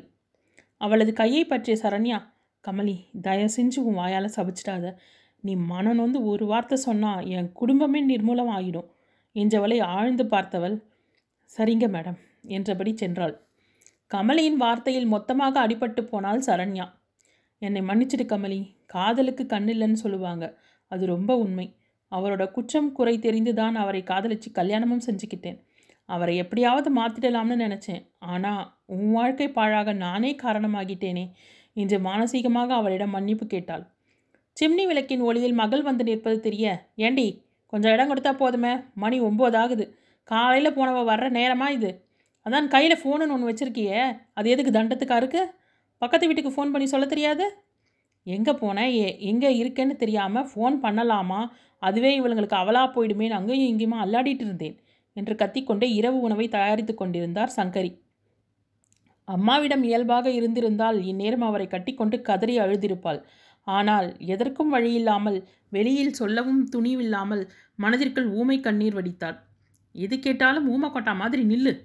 போகிற இடத்துல பொண்ணு வளர்த்துருக்கா பாருன்னு என்ன குறை சொல்லட்டும் என்று அதற்கும் சப்தமிட்டார். அவள் மௌனமாக குளியலறையை நோக்கி நடக்க சீக்கிரம் வா தோசை ஆறிட போகுது என்றார். நான் சாப்பிட்டேம்மா என்றால் இறங்கிய குரலில். எதையோ சொல்ல வாயெடுத்தவர் என்ன நினைத்தாரோ மௌனமாக இருந்தார். தலையை முழுகிவிட்டு வந்தவளை மீண்டும் ஒரு வசவு பாடிவிட்டு படுக்கையை விரித்து படுத்தார். அன்னையின் அருகில் படுத்தவளுக்கு ஆறுதலுக்காக அவரை அணைத்து கொள்ள வேண்டும் போல் இருந்தது. அவரது முந்தானையை சுருட்டி நெஞ்சோடு அணைத்து கொண்டாள். பொங்கிய கண்ணீர் கன்னங்களை நனைத்தபடியே இருக்க அவளது தேகம் மெல்ல நடுங்கியது. அத்தியாயம் பதினொன்று. ஏங்க சாப்பிட வரீங்களா? என்று தயக்கத்துடன் கேட்ட மனைவியை சுட்டரிப்பதைப் போல பார்த்தார் மணிமாறன். இங்கே குடியே முழுகிட்டு இருக்கு இப்போ சாப்பாடு ஒன்று தான் கேடு. அவனுக்கு செல்லம் கொடுக்காத அப்படின்னு படித்து படித்து சொன்னேன். இன்னைக்கு இவன் செஞ்ச காரியத்துக்கு நல்ல மனுஷனாக இருந்திருந்தா தூக்கில் தொங்கியிருக்கணும் என்ன செய்யறது? பெரிய மனுஷன்னு பேர் வாங்கியாச்சு. அதை காப்பாற்றிக்க தகுதித்தமெல்லாம் பண்ண வேண்டியிருக்கு இந்த தருதலை தான் வேணும்னு அவனுக்காகவே வந்த பொண்ணை இப்படி மூளையில் உட்கார வச்சுட்டானே. அவளுக்கு என்ன சமாதானம் சொல்கிறது ஒன்றுமே தெரியாத இன்னொரு பொண்ணு? என்று கமலியின் நினைவில் அவருக்கு கண்ணீர் வந்தது. சின்ன பையன்தானே நாமளே நம்ம பிள்ளைய என்ற மனைவியை முறைத்தவர் தொட்டில் பழக்கம் சுடுகாடு வரைக்கும்னு சொல்லுவாங்க. இன்னும் இவன் திருந்துவான்னு எனக்கு நம்பிக்கையே இல்லை. இனி அவன் என் கண்ணு முன்னாலேயே வரக்கூடாது. மீறி வந்தால் நான் தூக்கில் தான் தொங்குவேன் என்றார் ஆக்ரோஷத்துடன். என் பிள்ளையின் வாழ்க்கை. சந்திரா உனக்கு நான் என்னடா சமாதானம் சொல்வேன்? நீ இதை எப்படி தாங்குவ? என்று சந்திரகுமாரை நினைத்து மனதிற்குள் புழுங்கினார். அன்று அவனிடமிருந்து வந்த தொலைபேசி அழைப்பை கூட ஏற்காமல் வேலை இருப்பதால் இரண்டு நாட்கள் கழித்து பேசுவதாக அவனுக்கு செய்தி அனுப்பினார். வேலை நாட்களில் இது இயல்பாக நடப்பது என்பதால் சந்திரகுமாரும் தந்தையை தொந்தரவு செய்யவில்லை. கண்களை மூடி ரெக்லைன் சேரில் அமர்ந்திருந்த மாமனாரை பார்த்த சரண்யாவிற்கு வேதனையாக இருந்தது. இரு மகன்களின் எதிர்காலமும் அவர் முன் கேள்விக்குறியாக நிற்பதை தளர்ந்த வயதில் அவரால் எப்படி ஏற்றுக்கொள்ள முடியும்? என்று நினைத்தவள் அவரை சமாதானம் செய்தாள். மா என் கண்ணு முன்னாலேயே என் குழந்தைங்க வாழ்க்கை இப்படி சிதறி போகிறத நினச்சா என் நெஞ்சே வெடிச்சிரும் போல் இருக்குமா? என்ற மாமனாரை சமாதானம் செய்யும் வழி தெரியாமல் கண் கலங்கினாள். சரியாகிடுமாம்மா நீங்கள் உங்கள் உடம்பை கெடுத்துக்காதீங்க என்றால் நிதானமாக. உனக்கு துரோகம் செய்ய அவனுக்கு எப்படிமா மனசு வந்துச்சு? நீ எப்படிமா தாங்குற? என்று கேட்டார். அவரை மாத்திரலாங்கிற நம்பிக்கையோடு தான் கல்யாணம் செஞ்சேன். இதை தாங்கியிருக்கலாம் எப்படி? என்று விரக்தியோடு பேசியவளை வேதனையுடன் பார்த்தார். கமலி என்றார் மெதுவாக. தப்பாலாம் எதுவும் செஞ்சுக்க மாட்டேமாம்மா நான் அவகிட்ட பேசுகிறேன் என்றால் சமாதானமாக. ஆனால் மனதிற்குள் கமலியை பற்றிய கவலை அவளுக்கும் இருந்தது. எவ்வளவு மனம் நொந்திருந்தால் என்னை மேடம்னு சொல்லிட்டு போயிருப்பா என்று நினைத்து கொண்டாள். மறுநாள் அவள் கமலியின் வீட்டிற்கு சென்றபோது ஜுரத்துடன் பின்னறையில் உறங்கிக் கொண்டிருந்தாள். ராத்திரி வந்து தலைக்கு ஊற்றிக்கிட்டாம்மா இப்படி தான் திடீர்னு பைத்தியக்காரத்தனமாக ஏதாவது செய்யும் என்று மகளை திட்டியவர் கொஞ்சம் பார்த்துக்கிறியாம்மா நான் மெடிக்கல் ஷாப் வரைக்கும் போயிட்டு மருந்து வாங்கிட்டு வந்துடுறேன் என்றார். நான் டாக்டர்கிட்ட கூட்டிகிட்டு போகிறேம்மா என்றாள் சரண்யா. வேணாம்மா கஷாயம் வச்சு கொடுத்துருக்கேன் இதுவே போதும். இருந்தாலும் அவசரத்துக்கு ரெண்டு வேளை மருந்து வாங்கி வச்சுக்கலாம்னு தான் என்றவர் வெளியே செல்ல கதவை மூடிவிட்டு அவள் அருகில் வந்து அமர்ந்தாள். கண்களால் வீட்டை துழாவினாள். தேவைக்கு அதிகம் என்று அந்த வீட்டில் எந்த பொருட்களும் இல்லை. அவளது அந்த சிறிய அறையை கூட நேர்த்தியாக அடுக்கி வைத்திருந்தாள். எல்லாவற்றிலும் நிதானம் பொறுமை ஆனால் அவளது வாழ்க்கை மட்டும் அள்ளி தெளித்த அவசர கோலம் போல ஆனதை எண்ணி வேதனையாக இருந்தது. விழித்தெழுந்த கமலி தட்டு தடுமாறி எழுந்து நின்றாள். சரண்யா அவளது கரத்தை பிடிக்க கையை உருவிக்கொண்டு கொல்லைப்புறத்திற்கு ஓடினாள். வயிற்றில் இருந்ததெல்லாம் வெளியே வந்துவிட சோர்வுடன் முகத்தை கழுவிக்கொண்டு வந்தாள். காஃபி போட்டு கொண்டு வரட்டா கமலி என்று கேட்டாள் சரண்யா. வேண்டாம் மேடம் என்றவள் சொம்பில் இருந்த வெந்நீரை ஊற்றி குடித்தாள். கமலி என் மேலே உனக்கு என்ன கோவம் என் அக்கானு கூப்பிடக்கூடாதா? என்று ஆற்றாமையுடன் கேட்டாள். சோர்வுடன் கண்களை மூடியவள் எனக்கு யார் மேலேயும் கோபம் இல்லை. என் தலையெழுத்துப்படி தான் என் வாழ்க்கை போயிட்டுருக்கு. இதில் நான் யாரை சபிக்க போகிறேன் என்னோட கர்மாவுக்கு யாரை நான் நொந்துக்க முடியும்? என்றவள் ஆயாசத்துடன் படுத்தாள். அவளது கண்களிலிருந்து கரகரவென கண்ணீர் வழிந்தது. சரண்யாவிற்கு தான் பேசிய வார்த்தையின் அர்த்தம் அப்போதுதான் புரிந்தது. ஏற்கனவே உடைந்து போயிருந்தவளை நான் சுக்கு நூறாக சிதறடித்து விட்டல்லவா வந்திருக்கிறேன் என்று புரிய கண்கள் கலங்கின. தவறு செய்தவனை நியாயமாக நான் என்ன செய்திருக்க வேண்டும்? ஒன்று சட்டத்தின் கையில் கை ஒப்படைத்திருக்க வேண்டும். அல்லது அவனது முகத்தில் அறைவதைப் போல நான்கு வார்த்தையாவது கேட்டிருக்க வேண்டும். ஆனால் இந்த நிமிடம் வரை அவனிடம் முகம் கொடுத்து பேசவில்லையே தவிர அவனை ஏன் இப்படி செய்தாய் என்று கேட்கவே இல்லையே என்பது தாமதமாகவே அவளுக்கு புரிந்தது. சற்று நேரத்தில் சங்கரி வந்துவிட அவரிடம் ஓரிரு வார்த்தை பேசிவிட்டு கிளம்பினாள். வீட்டிற்கு வந்தவள் வெகுநேரம் தனியாக அமர்ந்து யோசித்தாள். அன்று மணிமாறனும் அலுவலகத்திற்கு செல்லவில்லை என்பதால் அவரிடம் சென்று நடந்ததை சொன்னாள். மாமா நாங்கள் கொடைக்கானல் போயிடலாம்னு இருக்கோம் அவர் கையில் வேலையை கொடுத்தா தான் கொஞ்சமாவது பொறுப்பு வரும். நாளைக்கு குழந்தைங்களும் வந்துட்டா மாறிடுவார் மாமா என்றால் மெதுவாக. யோசித்தவர் உன் மனசுக்கு சரின்னு படுறது செய்யுமா என்று அவளுக்கு அனுமதி அளித்தார். நான்கு நாட்களுக்கு பிறகு மணிமாறன் அலுவலகத்திற்கு வந்த அன்றுதான் கமலியும் வேலைக்கு வந்தாள். வந்த உடனேயே மணிமாறன் அவளை அழைத்தார். எப்போதும் அவர்களையே கண்காணித்து கொண்டிருக்கும் ஒருவன் பாத்தியா நாலு நாள் ரெண்டு பேருமே வரல. இன்றைக்கி ரெண்டு பேருமே வந்திருக்காங்க. வந்ததும் அவளை ரூமுக்கு வர வச்சாச்சு. அவளோட படிப்புக்கு ஹெல்ப் பண்ணுறாருன்னு சொன்னேன். நீங்களாம் நம்பலை. அவளோட மாமாவுக்கு வேலை வாங்கி கொடுத்த போதும் சொன்னேன். யாரும் கேட்கல இப்போ என்ன சொல்கிறீங்க என்று கேட்க அந்த கும்பல் ஒருவரை ஒருவர் பார்த்து கொண்டது. மணிமாறனை பற்றி நன்கு அறிந்திருந்த சிலர் மட்டும் அதில் விதிவிலக்காக இருக்க மற்றவர்களுக்கு அவர்கள் இருவரும் காட்சிப் பொருளாக மாறியிருந்தனர். ஏற்கனவே ஒல்லியான உடல்வாகை கொண்டிருந்தவள் நான்கே நாட்களில் மேலும் மெலிந்திருந்தாள். கண்கள் உள்ளே சென்று இறுகிய முகத்துடன் காட்சியளித்தவளை பார்க்கவே அவருக்கு அவமானமாக இருந்தது. உட்காருமா எப்படி இருக்க? என்று கேட்டார். ஆஃபீஸ் வேலை இருந்தால் சொல்லுங்கள் சார் இல்லைனா நான் கிளம்புறேன் என்று தழைந்த குரலில் அழுத்தமாக சொன்னவளை அமைதியாக பார்த்தவர் போ என்பதைப் போல அவ தலையாட்ட வேகமாக வெளியேறினாள். இயந்திர கதியில் அவளது வாழ்க்கை நகர்ந்து கொண்டிருந்த போதுதான் அந்த விபரீதமும் நடந்தது. அஞ்சு தொழில்முறை பங்குதாரர் சில சிலருடன் கலந்துரையாடல் நடந்து கொண்டிருந்தது. முன்தினம் தான் சரண்யாவிற்கு பெண் குழந்தை பிறந்திருந்தது. அதற்கு அனைவரும் வாழ்த்துக்கள் கூற கமலி மௌனமாக பார்த்து கொண்டிருந்தாள். சம்பிரதாய பேச்சுக்கள் முடிந்து தொழில் குறித்த விவாதம் ஆரம்பமாக அவர்கள் பேசுவதையெல்லாம் குறிப்பிடுத்து கொண்டிருந்த கமலிக்கு தலை சுற்றுவதைப் போலிருந்தது. தண்ணீரை எடுத்து குடித்தவள் சமாளித்து கொள்ள முயன்றாள். ஆனால் மீண்டும் கண்கள் சொருக மயங்கிச் சரிந்தாள். அங்கிருந்த இரண்டு பெண்கள் எழுந்து அவள் அருகில் வருவதற்குள் அம்மா கமலிமா என்று பதறிய மணிமாறன் டிரைவர்கிட்ட சொல்லி கார் எடுக்க சொல்லுங்க என்றார் வேகமாக. அதுவரை அரசல் புரசலாக இருந்த விஷயம் இன் அன்று அலுவலகத்தையே அல்லோல கல்லோல பட வைத்தது. பங்குதாரர்கள் கூட ஒரு சாதாரண எம்ப்ளாய் எம்ப்ளாய்க்காக மீட்டிங்கையே கேன்சல் செய்துவிட்டு சென்ற மணிமாறனை பற்றி சற்று கேலியாகத்தான் பேசினர். ஏம்பா வாழ்த்தை இவருக்கு சொல்லணுமா? இல்லை இவருக்கு பேத்தி பிறந்ததுக்காக அவரோட பிள்ளைக்கு சொல்லணுமா? என்ற தேவையற்ற விவாதம் எல்லாம் அங்கு அரங்கேறி கொண்டிருந்தன. அத்தியாயம் பன்னிரெண்டு. எனக்கு இந்த குழந்தை வேணாம் டாக்டர் ப்ளீஸ்! என்று கதறியவளை பார்த்த மணிமாறன் அந்த அறையில் இருந்து வெளியே வந்து நின்று மௌனமாக அழுதார். அப்படியெல்லாம் செய்ய முடியாதுமா? சில ரூல்ஸ் அண்ட் ரெகுலேஷன்ஸ் இருக்குது அதை நாங்கள் ஃபாலோ பண்ணியே ஆகணும். என்ற டாக்டர் அவளது நிலையை சமாளிக்க முடியாமல் அங்கிருந்து செவிலியரிடம் அவளை ஒப்படைத்து விட்டு வெளியே வந்தார். அவங்க ஹஸ்பண்டையும் பேரண்ட்ஸையும் வர சொல்லுங்க மணிமரன் சார் என்றார் அவர்களது குடும்ப டாக்டர் அவர் தயக்கமும் தவிப்புமாக நிற்க என்னாச்சு சார் என்று கேட்டார். இதற்கு மேல் மறைக்க என்ன இருக்கிறது? என்று எண்ணியவராக நடந்த அனைத்தையும் அவரிடம் சொன்னார். என்ன சார் நீங்கள் உங்கள் பையங்கிறதுக்காக அவன் செஞ்சதை மூடி மறைக்கீங்களா? ஒரு பொண்ணோட வாழ்க்கையை சீரழிச்சிருக்கான். இதை நான் சும்மா விட போகிறதில்ல என்றார் ஆவேசமாக. டாக்டர் உங்களை எடுத்து கும்பிடுறேன். என்றார் மணிமாறன் கெஞ்சுதலாக. இந்த பக்கமாக வந்த அவரது மனைவியும் மகனும் அங்கே வந்தனர். அவனை பார்த்ததும் நீ எல்லாம் எதுக்கு இருக்க பூமிக்கு பாரமா? யார் வீட்டு பொண்ணையோ நாசம் பண்ணிட்டு நீ இங்கே சுகமாக தான் தெரிஞ்சிட்ருக்க. ஆனால் அந்த பொண்ணு நீ பண்ண பாவத்துக்கு அவ இல்லை வயிற்ற சுமந்துட்டு துடியா துடிக்கிறாடா? நீ எல்லாம் மனுஷனா? என்று கத்தினார் டாக்டர். அருண்குமார் மௌனமாக நின்றான். மருத்துவமனையில் அனுமதிக்கப்பட்டிருந்த சரண்யாவின் பெற்றோருக்கு விஷயம் தெரிய கமல் இருந்த அறைக்கு வந்தனர். என்ன செய்வதென யாருக்குமே புரியாத நிலை. சரண்யா தாழ முடியாமல் அன்னையின் மேல் சாய்ந்து கதறினாள். அழாதடி சொல்ல சொல்ல கேட்காம கட்டிக்கிட்ட. இப்போ பாரு என்று அவளது அம்மா சமாதானப்படுத்தி அங்கிருந்து அழைத்துச் சென்றார். அதற்குள் யார் மூலமாகவோ விஷயம் கேள்விப்பட்டு ஓடி வந்த சங்கரியின் முகம் பாறையாக இரு இறுகி இருந்தது. உங்களையெல்லாம் நம்பி தானே என் பொண்ணை அனுப்புனேன் இப்படி நாசம் பண்ணிட்டீங்களே. அவள் உங்களுக்கு பொண்ணு மாதிரி தோணவே இல்லையா உங்களுக்கு? என்று அவர் மணிமாறனை கேட்க அனைவருமே அவரது கேள்வியில் திகைத்து நின்றனர். பிறகு டாக்டர் பக்கமாக திரும்பிய சங்கரி உங்கள் காலில் விழறேன் டாக்டர். கலைச்சிடுங்க டாக்டர் என்று கதறினார். அவரை தூக்கிய டாக்டர் நீங்கள் வாங்க என்று அவரை மட்டும் அழைத்துச் சென்றார். மயக்கம் தெளிந்து எழுந்த கமலியின் பக்கத்தில் புடவை தலைப்பால் வாயை பொத்தியபடி அமர்ந்திருந்தார் சங்கரி. அம்மா என்று பலகீனமான குரலில் அழைத்தவளை உறுத்து விழித்தார்.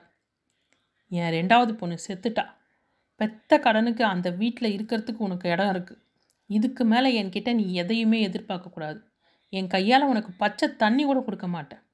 உன்னை படிக்க வச்சு வளர்த்து ஆளாக்குனதுக்கு எனக்கு ரொம்ப நல்ல பேரை வாங்கி கொடுத்துட்டமா நீ.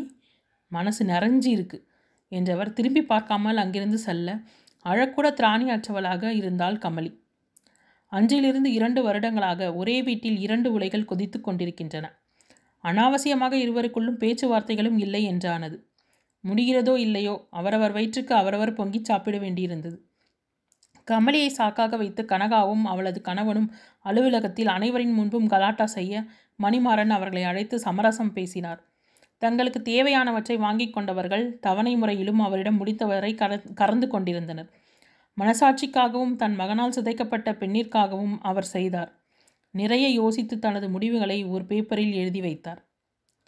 ஆரம்பத்தில் கமலு கமலிக்கு அவர் மீதிருந்த கோபம் கொஞ்சம் கொஞ்சமாக விலகியது. தந்தையைப் போல தன்னிடம் அன்பு காட்டுபவரை அவளால் நிராகரித்து வெறுத்து ஒரு ஒதுக்க முடியவில்லை. மற்றவரின் பார்வையும் கேலி பேச்சும் பற்சக்கரமாக அவளை நசுக்கினாலும் அனைத்தையும் கடந்து வர பழகி கொண்டாள். சிலருக்கு அவளது அலட்சிய போக்கு சலிப்பை கொடுத்ததென்றால் சிலருக்கு அது உற்சாகம் மூட்டியது அன்னையின் உதாசீனம் உடன் பிறந்தவளின் குத்திக்காட்டல் அக்கால் கணவனின் சீண்டல் என்று அனைத்தையும் ஏற்க பழகி கொண்டாள். கண்களை மூடி பழகி படகில் சாய்ந்து அமர்ந்திருந்தவளின் பாதத்தை சில்லென்ற கடல் நீர் நனைக்க சட்டென கண் விடித்தாள் இருட்ட ஆரம்பித்திருந்தது. எழுந்த வீட்டை நோக்கி நடக்க ஆரம்பித்தாள். இரவு வெகுநேரம் தோட்டத்தில் உலாவிக் கொண்டிருந்தவன் அங்கிருந்த பெஞ்சில் அமர்ந்தான். குழந்தையுடன் அவன் எதிரில் வந்த சரண்யா என்ன சந்துரு ரொம்ப டிஸ்டர்ப்டாக இருக்கே? என்று கேட்டாள். அவன் எதுவும் சொல்லாமல் அவளையே பார்த்தான். என்னப்பா ஆச்சு? என்றாள் நட்புடன். உனக்கு என்கிட்ட பேச நேரம் இருக்கான்னு நினச்சேன் என்றான் விரக்தியாக. என்னடா இப்படி கேட்குற என்றாள் அவள். அவளை ஆழ்ந்து பார்த்தவன் நீ பழைய சரண்யா இல்லை என்றான். ஒரு கணம் திகைத்தவள் முறுவலை வரவழைத்து கொண்டு ஃப்ரெண்ட்ஸாக இருக்கும்போது வேற. இப்போ ஒரு குடும்ப தலைவியாக ஆனதும் பொறுப்புகள் அதிகமாக ஆயிடுச்சே. நீ மட்டும் இல்லை மூணு வருஷத்தில் இந்த வீடே அந்நியமாக ஆகிடுச்சோன்னு தோணுது என்றான். திடுக்கிட்டவள் ஏதாவது உளராதே என்றவள். உன் பொண்ணை பிடி கொஞ்ச நேரம் அவளோட விளையாடிட்டுரு கொஞ்சம் ரிலாக்ஸாக இருக்கும். என்று மகளை குழுந்தனின் கையில் கொடுத்தாள். குழந்தையை வாங்கி கொண்டவன் நீ கமலிக்கிட்ட பேசுனியா? என கேட்டான். திடுக்கிட்டவள். அது நான் பேச ட்ரை பண்ணேன் ஆனால் அவள் என்கிட்ட பேசுகிறதே இல்லை என்றவள் அங்கே நில்லாமல் உள்ளே செல்ல சந்திரகுமார் ஆராய்ச்சியுடன் அவளை பார்த்தான். அவனுடன் விளையாடியபடி குழந்தை உறங்கிவிட அண்ணனை அழைத்து குழந்தையை அவரிடம் கொடுத்துவிட்டு தன் அறைக்கு சென்றான். உறக்கம் வருவேனா? என்றது. கமலி மதியம் சொல்லிவிட்டு சென்ற வார்த்தைகள் மீண்டும் மீண்டும் அவனது காதுகளில் ஒலித்தது. உன் மேலேயும் அப்பா மேலேயும் எந்த தவறும் இருக்காதுன்னு எனக்கு நல்லா தெரியும் கமலி. அதை மீறி உன் வாழ்க்கையில் எது நடந்திருந்தாலும் எந்த தயக்கமும் இல்லாமல் உன்னை ஏற்றுக்கொள்ள நான் தயாராக இருக்கிறேன் என்று மனதிற்குள் சொல்லிக்கொண்டான் மறுநாள் அலுவலகத்தில் கமலியின் வீட்டு முகவரியை கண்டுபிடித்து எடுத்தவன் அன்று மாலையே அவளை சந்திக்க கிளம்பினான். கதவை திறந்தவள் அவனை கண்டதும் வாங்க என்று தன் அறைக்கு அழைத்துச் சென்றாள். முன்னால் ஒரு ஒரு சமையலறை இரண்டு அறைகள் கூடம் சிறு முற்றமும் பின்கட்டில் ஒரு பெரிய ஹாலும் இரண்டு அறைகளும் இருந்தன. அதில் ஒரு அறைதான் அவளுடையது. அங்கிருந்த ஹாலில் அவன் அமர இருக்கையை கொண்டு வந்து போட்டாள். அவன் அமர்ந்திருந்த இடத்திலிருந்து அவளது அறை நன்றாகவே தெரிந்தது. ஒரு சிறிய மேஜை மீது கேஸ் அடுப்பும் அருகில் இருந்த சிறிய மாடத்தில் ஒரு காமாட்சி அம்மன் விளக்கும் எரிந்து கொண்டிருந்தது. தண்ணீர் கொண்டு வந்து கொடுத்தவளை திகைப்புடன் பார்த்தான். நீ உன் அம்மாவோட தானே இருக்க? என்று கேட்டான். ம் என்றாள். இது முழுசும் உங்கள் வீடு தானே என்றான் சந்தேகம் விலகா விலகாதவனாக. ஆமாம் என்றாள். அப்புறம் ஏன்? என்றவனுக்கு ஏதோ புரிவது போல் இருக்க கமலி என்கிட்ட எதை மறைக்கிற? ப்ளீஸ் சொல்லு. ஊரே சொல்லுதே நான் தனியாக சொல்லணுமா? என கேட்டாள். ஊர் ஆயிரம் பேசும் ஆனால் உண்மை சம்மந்தப்பட்டவங்களுக்கு மட்டும்தான் தெரியும். அப்பா இருந்திருந்தால் உங்ககிட்ட நான் இதற்கான காரணத்தை கேட்க வேண்டிய அவசியமே இல்லை. ஆனால் இப்போ நீ தான் சொல்லி ஆகணும் என்றான் அழுத்தமாக. ஊர் சொல்கிறது தான் நிஜம். நீங்கள் கேள்விப்பட்ட அத்தனையும் உண்மை என்றால் அழுத்தமாக. முட்டாள் என்ன உளர்ற? எனக்கு உன்னை பற்றி நல்லா தெரியும். பணத்துக்காகவோ வசதிக்காகவோ தடம் மாதிரி வாழ்க்கை நடத்துகிறவ நீ கிடையாது. இதை நான் எங்கே வேணும்னாலும் சத்தியம் செஞ்சு சொல்லுவேன் என்றவனை விழிகள் விரிய பார்த்தாள். எவ்வளவு சந்தோஷமான வார்த்தை. என் மேல் நம்பிக்கை வைத்திருக்கும் இவனுடைய அன்பு கிடைக்க என்ன புண்ணியம் செய்திருக்க வேண்டும்? அவனது நெஞ்சில் சாய்ந்து கதறி அழ வேண்டும் போல எழுந்த ஆவலை சிரமப்பட்டு அடக்கிக் கொண்டாள். வேண்டாம் அவன் வாழ வேண்டும். நான் அவனுக்கு சற்றும் பொருத்தமில்லாதவள். அவன் காதலுக்கு தகுதி இல்லாதவள். என்னுடைய கர்மவினை என்னுடன் தொலையட்டும் என்று எண்ணியவள் மண்டியிட்டு கதறி அழுதாள். கமலி என்று அவளை நெருங்கியவனை கை நீட்டு தடுத்து நிறுத்தினாள். இது போதும் சந்துரு. உங்கள் நம்பிக்கை ஒன்று போதும் எனக்கு. இந்த உலகமே என்னை வெறுத்தாலும் இந்த சந்தோஷத்தோடு நான் வாழ்ந்துடுவேன் என்றாள் கண்ணீருடன். அவளது மனம் அவனுக்கு தெளிவாக தெரிந்து போக அப்போ சொல்லு கமலி என்ன நடந்துச்சு? தப்பே செய்யாத உனக்கு எதுக்கு தண்டனை? என்றான் ஆவேசமாக. சில விஷயங்கள் ரகசியமாக இருக்கிறது தான் எல்லோருக்கும் நல்லது. இதுக்கு மேலே என்னை எதுவும் கேட்காதீங்க ப்ளீஸ் என்றால் கெஞ்சலாக. சற்று நேரம் மௌனமாக இருந்தவன். இப்போ நான் போகிறேன் ஆனால் சீக்கிரமே வருவேன். நீ சொல்ல மறைக்கிற அந்த உண்மைகளோட உன்னை திரும்பி வந்து பார்ப்பேன் என்றவன் வேகமாக வெளியேறினான். அவன் சென்ற திசையையே பார்த்தவள் உங்களுக்கு எந்த உண்மையும் தெரியக்கூடாதுன்னு அந்த ஆண்டவனை வேண்டிக்கிறேன் சந்துரு என்று மானசீகமாக அவனிடம் பேசினாள். அத்தியாயம் பதிமூன்று. வீட்டிற்கு வந்தவன் தனது தந்தையின் அறையில் ஏதேனும் கிடைக்குமா என்ற எண்ணத்துடன் தேடத் துவங்கினான். ஆனால் அந்த அறை வெகு சுத்தமாக இருந்தது. அலுவலக அறையிலும் எதுவும் இல்லை. அவனுக்கு வெறுத்து போனது. சாப்பிட கூட வராமல் இப்படி ரூம் ரூமாக என்ன தேடிட்டு இருக்க? என்றபடி வந்தார் அவனது அன்னை தேன்மொழி. முக்கியமான ஒரு டாக்குமெண்ட். அப்பா எங்கே வச்சாருன்னு தெரியல. நாளைக்கு அதை பற்றி டிஸ்கஸ் பண்ண வேண்டியிருக்கு என்றான். ஆஃபீஸில் பார்த்தியா என்று கேட்டார். அங்கே எதுவும் இல்லை என்றான் சலிப்புடன். உன்னோட ஃபைல்ஸ் வச்சிருக்க இடத்துல பார்த்தியா உங்கள் அப்பா பத்திரமா இருக்கோன்னு ஃபைல்ஸை உங்ககிட்ட தானே கொடுப்பார் என்றார். சட்டென முகம் வளர இது எனக்கு தோன்றாமல் போய்விட்டதே என்று எண்ணியவனாக சிரிப்புடன் அன்னையின் கன்னத்தை பிடித்து கிள்ளிவிட்டு தனது அறைக்கு ஓடினான். சாப்பிட்டுட்டு போடா என்றவருக்கு எனக்காக வெயிட் பண்ண வேண்டாமா? நீங்கள் சாப்பிடுங்க என்றபடி சென்றான். கதவை தாளிட்டவன் தனது அலமாரிகளில் தேடினான். பத்து நிமிடங்கள் தேடியவனுக்கு கமலியின் புகைப்படம் இருந்த அதே கவரினுள் வெள்ளை நிற காகித உரையில் சந்திரகுமார் என்று அவனது பெயருடன் இருந்தது. தந்தையின் கையெழுத்தை கண்டவன் அதை தன் கண்ணோடு ஒற்றிக்கொண்டான். சீலிடப்பட்டிருந்த காகித உரையை பத்திரமாக பிடித்தான். சந்திரா இந்த லெட்டரை படித்ததும் தயவு செய்து உணர்ச்சி வசப்பட்டு எந்த முடிவும் எடுக்காது. உன் அப்பாவோட கடைசி ஆசை. யா நிதானமா நல்ல முடிவா எடு.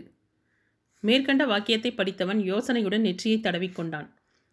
வாழ்க்கையில் எல்லாருக்கும் நினச்ச வா வாழ்க்கையை வாழறது இல்லை. கிடைச்சதை வச்சு சந்தோஷப்பட்டுக்கணும். நீ கமலையை பற்றி என்னிடம் சொன்னபோது உன் விருப்பத்தை நிறைவேற்றி வைக்கிறேன்னு சொல்லியிருந்தேன். இப்போ அந்த வார்த்தையை உன்னோட பொறுப்பில் விட்டுட்டு போகிறேன் கமலி உன்னோட வாழ்க்கையில் வசந்தமாக வராளா? இல்லை கமலியின் வாழ்க்கைக்கு நீ ஆதாரமாக இருப்பியோ? அது உனது முடிவில் மட்டுமே இருக்குது நீ எந்த முடிவை எடுத்தாலும் எனக்கு சம்மதம். உன்னால் அவளுக்கு ஒரு சந்தோஷமான வாழ்க்கை கிடைக்கும்னா எனக்கு ஒரு மிக மிக சந்தோஷம். ஆனால் ஒன்று மட்டும் நிச்சயம். கமலியின் முழு விருப்பம் எதுவோ அதை மட்டுமே நீ செய்யணும். அவளை எதுக்கும் கட்டாயப்படுத்தக்கூடாது அவளுக்கான நேரத்தை நீ அவளுக்கு கொடுத்தே ஆகணும். என் மகன் என்னுடைய வார்த்தைகளுக்கு கட்டுப்படுவான்ற நம்பிக்கையோ எனக்கு எப்போவுமே உண்டு. அதன் அடிப்படையிலேயே இதை உனக்கு சொல்கிறேன் ஏன்னா நிறை குறைகளோடு அவளை நீ ஏற்றுக்கும் போது உனக்கு ஆனால் எல்லாமே ஒளிவு மறைவு இல்லாமல் தெரிஞ்சிருக்கணும். தந்தையின் பூடகமான வார்த்தைகளை படிக்க படிக்க அவனது இதயம் வேகமாக துடிக்க ஆரம்பித்தது. ஆரம்பத்திலிருந்து அனைத்தையும் முன்று விடாமல் எழு எழுதியிருந்ததை படித்தவனது கண்கள் அவனை அறியாமல் கண்ணீரை சிந்தின. பரிதாபம் அழுகை கோபம் ஆத்திரம் பச்சாதாபம் என கமலியின் கதை முழுக்க முழுக்க நிலவின் மறுபக்கத்தை போன்று கருமையை பூசிக்கொண்டிருந்தது படிக்க படிக்க அந்த உணர்வுகளை அவனும் அனுபவித்தான். ஒருவேளை நீ வர்றதுக்குள்ள நான் இல்லாமல் போயிட்டேனா? அங்கே கமலி நிச்சயம் இருக்க மாட்டா. அவளுடைய வாழ்க்கைக்குத்தான் என்னால் எந்த நல்லதையும் செய்ய முடியலை. அவளது வருங்காலத்துக்காவது ஏதாவது செய்யணும்னு நினச்சிருக்கேன் என்று சில வரிகளை அவர் எழுதி கையெழுத்திட்டு முடித்திருந்தார். கடிதத்தை நெஞ்சோடு அணைத்து கொண்டு வாய்விட்டு கதறி அழுதான். கமலி நீ இவ்வளவு பரிதாபத்திற்குரியவளா? உன் பூ போன்ற மனதை எப்படி அவர்களால் காயப்படுத்த முடிந்தது? நீ உறவென்று நம்பிய அத்தனை பேரும் பிணம் தின்னி மகளாக அல்லவா இருந்திருக்கிறார்கள்? ஒருவர் கூடவா உன் அப்பாவித்தனத்தை உணரவில்லை? யாரோ செய்த செயலுக்கு நீ அல்லவா சிலுவை சுமைக்கிறாய்? உனக்கேனடி இந்த நிலை? என்று கலங்கினான். தன் குடும்பமே தனக்கு எதிராக ஒன்று திறன் திரண்டிருப்பது புரிய வெறுத்து போனான். அன்பு பாசம் எல்லாமே அதனால் தனக்கு ஏதேனும் லாபம் இருக்கும் வரை மட்டுமே. தன்னலமில்லா நிபந்தனையற்ற அன்பு என்பது இங்கே வெறும் வாய் வார்த்தை என்று புரிந்தது. இரண்டு மூன்று முறை சரண்யாவும் அவனது அன்னையும் சாப்பிட அழைக்க கதவை தட்டியும் அவன் குரலை கொடுக்கவில்லை. மனம் முழுவதும் கசந்து போயிருந்தது. இந்த நிலையில் யாரை பார்த்தாலும் தன் குணநலன் மாறிவிடுமோ என்ற பாதிப்பில் ஏதேனும் பேசிவிடுவோமோ என்று எண்ணி மௌனமாக இருந்தான்.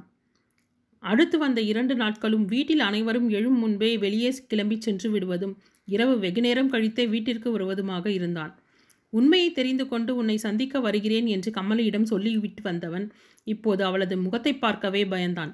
அவள் இருக்கும் நிலைக்கு மொத்த காரணமும் தனது குடும்பம் மட்டுமே என்று எண்ணியவனுக்கு அவமானமாக இருந்தது. அன்று வக்கீல் வருவதாக அவனது அன்னையிடமிருந்து ஃபோன் வரவும் வேண்டா வெறுப்பாக வீட்டிற்கு கிளம்பினான். ஆ ஆஃபீஸை கதின்னு இருக்க? என்று அருண் கேட்க அவன் பதிலே சொல்லாமல் சோஃபாவில் அமர்ந்தான். தந்தை கடைபிடிக்கச் சொன்ன நிதானம் பொறுமை எல்லாம் எப்போது விட்டு விட்டு ஓடுமோ? என்றிருந்தது அவனுக்கு. வீட்டினர் அனைவரும் அதற்கான வேலையை செவ்வன செய்து கொண்டிருந்தனர். திடீரென? ஏண்டா அருண்? அந்த கமலிக்கும் உங்கள் அப்பா ஏதாவது எழுதி வச்சிருப்பாரா? என்று கேட்டார் தேன்மொழி. கைமுஷ்டி இருக அமைதி காத்தான் சந்திரகுமார். மாமியாரின் இந்த அசற்றுத்தனத்தை என்ன சொல்வதென தெரியாமல் நண்பனின் முகம் போக்கும் போ போக்கை பார்த்த சரண்யா சற்று பயந்து போனாள். ஆனால் அவருக்கு எந்த பதிலும் சொல்லாமல் அமைதியாக இருந்து அவளது வயிற்றில் பாலை வார்த்தான். அருண் அத்தை கொஞ்சம் குழந்தை பிடிங்க என்று மகளை அவரிடம் கொடுத்து தற்காலிகமாக அவரது கவனத்தை திசை திருப்பினாள் அவள். அனைத்தையும் கவனித்துக் கொண்டிருந்த சந்திரகுமாருக்கு மனம் கொந்தளித்து கொண்டிருந்தது. அங்கு வேறு பிரச்சனை ஏற்படும் முன் வக்கீலும் வந்து சேர்ந்தார். அனைவரையும் நலம் விசாரித்தவர் வந்த காரியத்தை கவனி கவனிக்கலானார். பெரிய மகனுக்கு கொடைக்கானல் எஸ்டேட்டை நிர்வகிக்கும் அதிகாரத்தையும் அங்கிருக்கும் வீட்டையும் எழுதியிருந்தார். சந்திரகுமாருக்கு சென்னை ஏற்றுமதி அலுவலகத்தையும் சென்னை வீட்டையும் எழுதியிருந்தார். அவரது மனைவிக்கு கோபாலபுரம் வீட்டையும் தனது நகைகள் அவர் வசம் இருக்கும்படியும் அவரது காலத்திற்கு பிறகு அவை இரண்டாக பிரிக்கப்பட்டு தங்கள் மருமகள்களுக்கு வழங்கப்படும். அத்துடன் அந்த வீடும் ஆதரவற்றோர் இல்லமாக மாற்றப்படும். அதன் பொறுப்பை தன் இளைய மகன் ஏற்றுக்கொள்வான். அதை ஏதேனும் ஆதரவற்றோர் இல்லத்திற்கு நன்கொடையாக கொடுப்பதும் என் தன் இளைய மகனின் விருப்பம் என்று எழு அந்த உயில் முடிந்திருந்தது. தேன்மொழிக்கு நிம்மதியாக இருந்தது. அவர் நினைத்ததைப் போல எதுவும் நடக்கவில்லை என்று நிம்மதி பெருமூச்சு விட்டார். உயிலை தேன்மொழியிடம் ஒப்படைத்த வக்கீல் இன்னும் ஒரு உயிலும் இருக்குமா? என்றார். தேன்மொழிக்கு தலையில் இடி விழுந்ததைப் போலானது. அருண்குமாரும் சரண்யாவும் ஒருவரை ஒருவர் பார்த்து கொள்ள சந்திரகுமார் வக்கீலை நிமிர்ந்து பார்த்தான். என் அலுவலகத்தில் பணிபுரியும் கமலியிடம் நான் கடன்பட்டிருக்கிறேன் அதை தீர்க்க முடியாத காரணத்தால் அவளுக்கு எனது சொத்திலிருந்து சிலவற்றை கொடுக்க திட்டமிட்டு தாம்பரத்தில் நான் வாங்கி கட்டி சில காலம் வசித்த வீட்டை அவருடைய பெயருக்கு எழுதி கொடுக்கிறேன் என்று கையெழுத்திட்டிருந்தார். அங்கிருந்த யாரும் ஒரு வார்த்தை கூட பேசவில்லை. அனைவரது முகங்களும் வெவ்வேறு பாவனைகளை வெளிப்படுத்தியது. கமலி வந்திருக்காங்களா? என்று கேட்டார் வக்கீல். இல்லை சார் அவங்க வரலை. நான் அவங்கள கூட்டிகிட்டு வரேன். நீங்களே உயிலை அவங்கக்கிட்ட கொடுத்துருங்க என்றான் சந்திரகுமார். ஓகே சார் என்றவர் அவர்களிடம் விடைபெற்று கிளம்பினார். அத்தியாயம் பதினாலு. அங்கிருந்தவர்களை ஒரு பார்வை பார்த்துவிட்டு தனது அறையை நோக்கி நடந்தான் சந்திரகுமார். எங்கிருந்தோ வந்தவளுக்கு வந்த வாழ்வை பற்றியா மூணு வேளை நல்ல சாப்பாடு சாப்பிடக்கூட இல்லாத ஜென்மத்துக்கு கோடி கணக்கில் சொத்து. உங்கள் அப்பாவுக்கு மூளை கழண்டு போயிடுடா என்று ஆத்திரத்துடன் சொன்னார் தேன்மொழி. படியேறி கொண்டிருந்தவன் அம்மா அனாவசியமாக வார்த்தையை விடாதீங்க என்றான் கோபத்துடன். அவங்க சொன்னதில் என்னடா தப்பு? அவள் அப்பாவை கைக்குள்ள என்று ஆரம்பித்த அருணின் சட்டைக்காலரை கொத்தாக பற்றி இருந்தான் சந்திரகுமார். ஐயோ என்று தேன்மொழியும் சந்துரு அவரை விடு என்று சரண்யாவும் ஒரு சேர அலறினர். தேவையில்லாமல் யாராவது கமலையை பற்றி பேசினா சும்மா இருக்க மாட்டேன் என்று கர்ஜித்தான் அவன். நாலு நாள் தினடா ஆஃபீஸ் போனேன். என்று கிண்டலாக சிரித்த அருணை அருவறுப்புடன் பார்த்தவன் சரண்யா உன் புருஷனுக்கு அவ்வளோதான் மரியாதை சொல்லிவை என்றான் சீரலாக. அருண் ப்ளீஸ் என்றவள் கெஞ்சலாக சந்திரகுமாரை பார்த்தாள். என்னடி அவன்தான் ஓவரா சீன் போடுறான்னா நீயுமா? தான் கேலியாக. அவளை பற்றி பேச உனக்கு அருகதையே இல்லை என்று இழுத்த இழுத்து பிடித்த பொறுமையுடன் சொன்னான் சந்துரு. கூட பிறந்தவன் என்னை விட அவ வசத்திடா உனக்கு? நாளே நாளில் உன்னை என்ன சொல்லி கன்வின்ஸ் பண்ணா? என்றவனின் முகத்தில் தொடர்ந்து நான்கு குத்துகள் விழ அதை எதிர்பார்க்காத அருண் தள்ளாடி கீழே விழுந்தான். அங்கு நடக்கும் கலையபரத்தை கண்ட குழந்தை பயத்தில் அழ எவ்வளோ ஒருத்திக்காக என் பிள்ளைங்க அடிச்சிக்கிறாங்களே? டேய் சின்னவனே வேண்டாம்டா என்று கதறினார் தேன்மொழி. டேய் உன் மனசை என்ன நினச்சிட்டு இருக்க என்று சரண்யா அவனை பிடித்து தள்ளி விட்டுவிட்டு கணவனை கைத்தாங்களாக எழுப்பி சோஃபாவில் அமர வைத்தாள். சொல்லவா நான் என்ன நினச்சிட்ருக்கேன்னு சொல்லவா? டேய் கேட்டல்ல கமலி உனக்கு யாருன்னு? அதுக்கு நான் பதில் சொல்கிறத விட உன் பொண்டாட்டியை கேளு. கமலி எனக்கு யாருன்னு தெளிவாக சொல்லுவா. என்றவன் அதே வேகத்தில் அன்னையின் பக்கமாக திரும்பினான். எவ்வளோ ஒருத்தனையும் சொல்கிறீங்களேம்மா அவள் எவ்வளோ ஒருத்தியா? உன் செல்ல பிள்ளை அவளோட வாழ்க்கையோட விளையாடலை? என்றவனை அனைவரும் அதிர்ச்சியுடன் பார்த்தனர். டேய் தம்பி அவ சொன்ன எதுவுமே உண்மை இல்லை. அன்னையை அதிர்ச்சியுடன் பார்த்தான். அம்மா நீங்களாம்மா இப்படி பேசுகிறீங்க அவள் என்கிட்ட யாரை பற்றியும் எதை பற்றியும் ஒரு வார்த்தை கூட சொல்லலை. உங்களோட அயோக்கியத்தனத்தை எல்லாம் அவள் சொல்லவே இல்லைம்மா. நீங்கள் இத்தனை பேர் இருந்தோம் அவள் இன்னைக்கு இருக்கிற நிலைக்கு காரணம் நீங்கள்லாம் தான்னு தெரிஞ்சும் உங்களை காட்டி கொடுக்கவே இல்லைம்மா அவள் வாழறதுக்கு ஏதாவது பிடிப்பு வேணும். நாம் தோண்டு விழும்போது சேர்த்து பிடிக்க சொந்த பந்தம் வேணும். அன்பு அரவணைப்பு வேணும். ஆனால் இது எதுவுமே இல்லாமல் என்னைக்காவது இதெல்லாம் கிடைக்கும்னு நம்பி தனி ஒருத்தியாக நின்று தன் வாழ்க்கையோடவே போராடிட்டு இருக்காம்மா. உங்கள் பிள்ளை செஞ்ச தப்புக்கு அவள் தண்டனை அனுபவிச்சுட்ருக்கா. அம்மா இருந்தால் எல்லா உறவும் தன்னால் வரும்னு சொல்லுவாங்க. ஆனால் பெத்த தாய் இருந்தும் தன்னோட வீட்டிலே ஒரு அனாதை மாதிரி ஒரே ரூமில் அடைஞ்சு கிடக்கிறது தெரியுமா உங்களுக்கு? என்றவன் வேதனையுடன் தலையை கோதி கொண்டான். எவ்வளோ ஒருத்தி? அந்த எவ்வளோ ஒருத்தி இந்நேரம் இந்த வீட்டுக்கு ரெண்டாவது மருமகளாக வந்திருக்க வேண்டியவம்மா? நாலு வருஷமாக அவளை இந்த நெஞ்சில் சுமந்துட்டுருக்கேன் எல்லாம் எல்லாம் பாழா போச்சு என்றவன் தன்னை மீறி குலுங்கி குலுங்கி அழுதான். தேன்மொழியும் அருண்குமாரும் திகைத்து போய் பார்த்தனர். இப்படி ஒரு திருப்பத்தை அவர்கள் எதிர்பார்க்கவே இல்லை. சரண்யா கண்ணீருடன் மௌனமாக நின்றிருந்தாள். கண்களை துடைத்து கொண்டவன் யார் வேணும்னாலும் என்ன வேணாலும் பேசியிருக்கலாம். ஆனால் அவளை பற்றி என்னை விட உனக்கு நல்லா தெரியும். நீ அவளுக்காக பேசவே இல்லையே சரண்யா என்றவனை குற்ற உணர்ச்சியுடன் பார்த்தாள். அன்னைக்கு அவளுக்காக நான் இருக்கேன்னு என்கிட்ட சொன்னேன் ஆனால் தேவையான நேரத்தில் அவள் பக்கத்தில் இருந்தோம் நீ செய்ய வேண்டியதை செய்ய தவறிட்ட.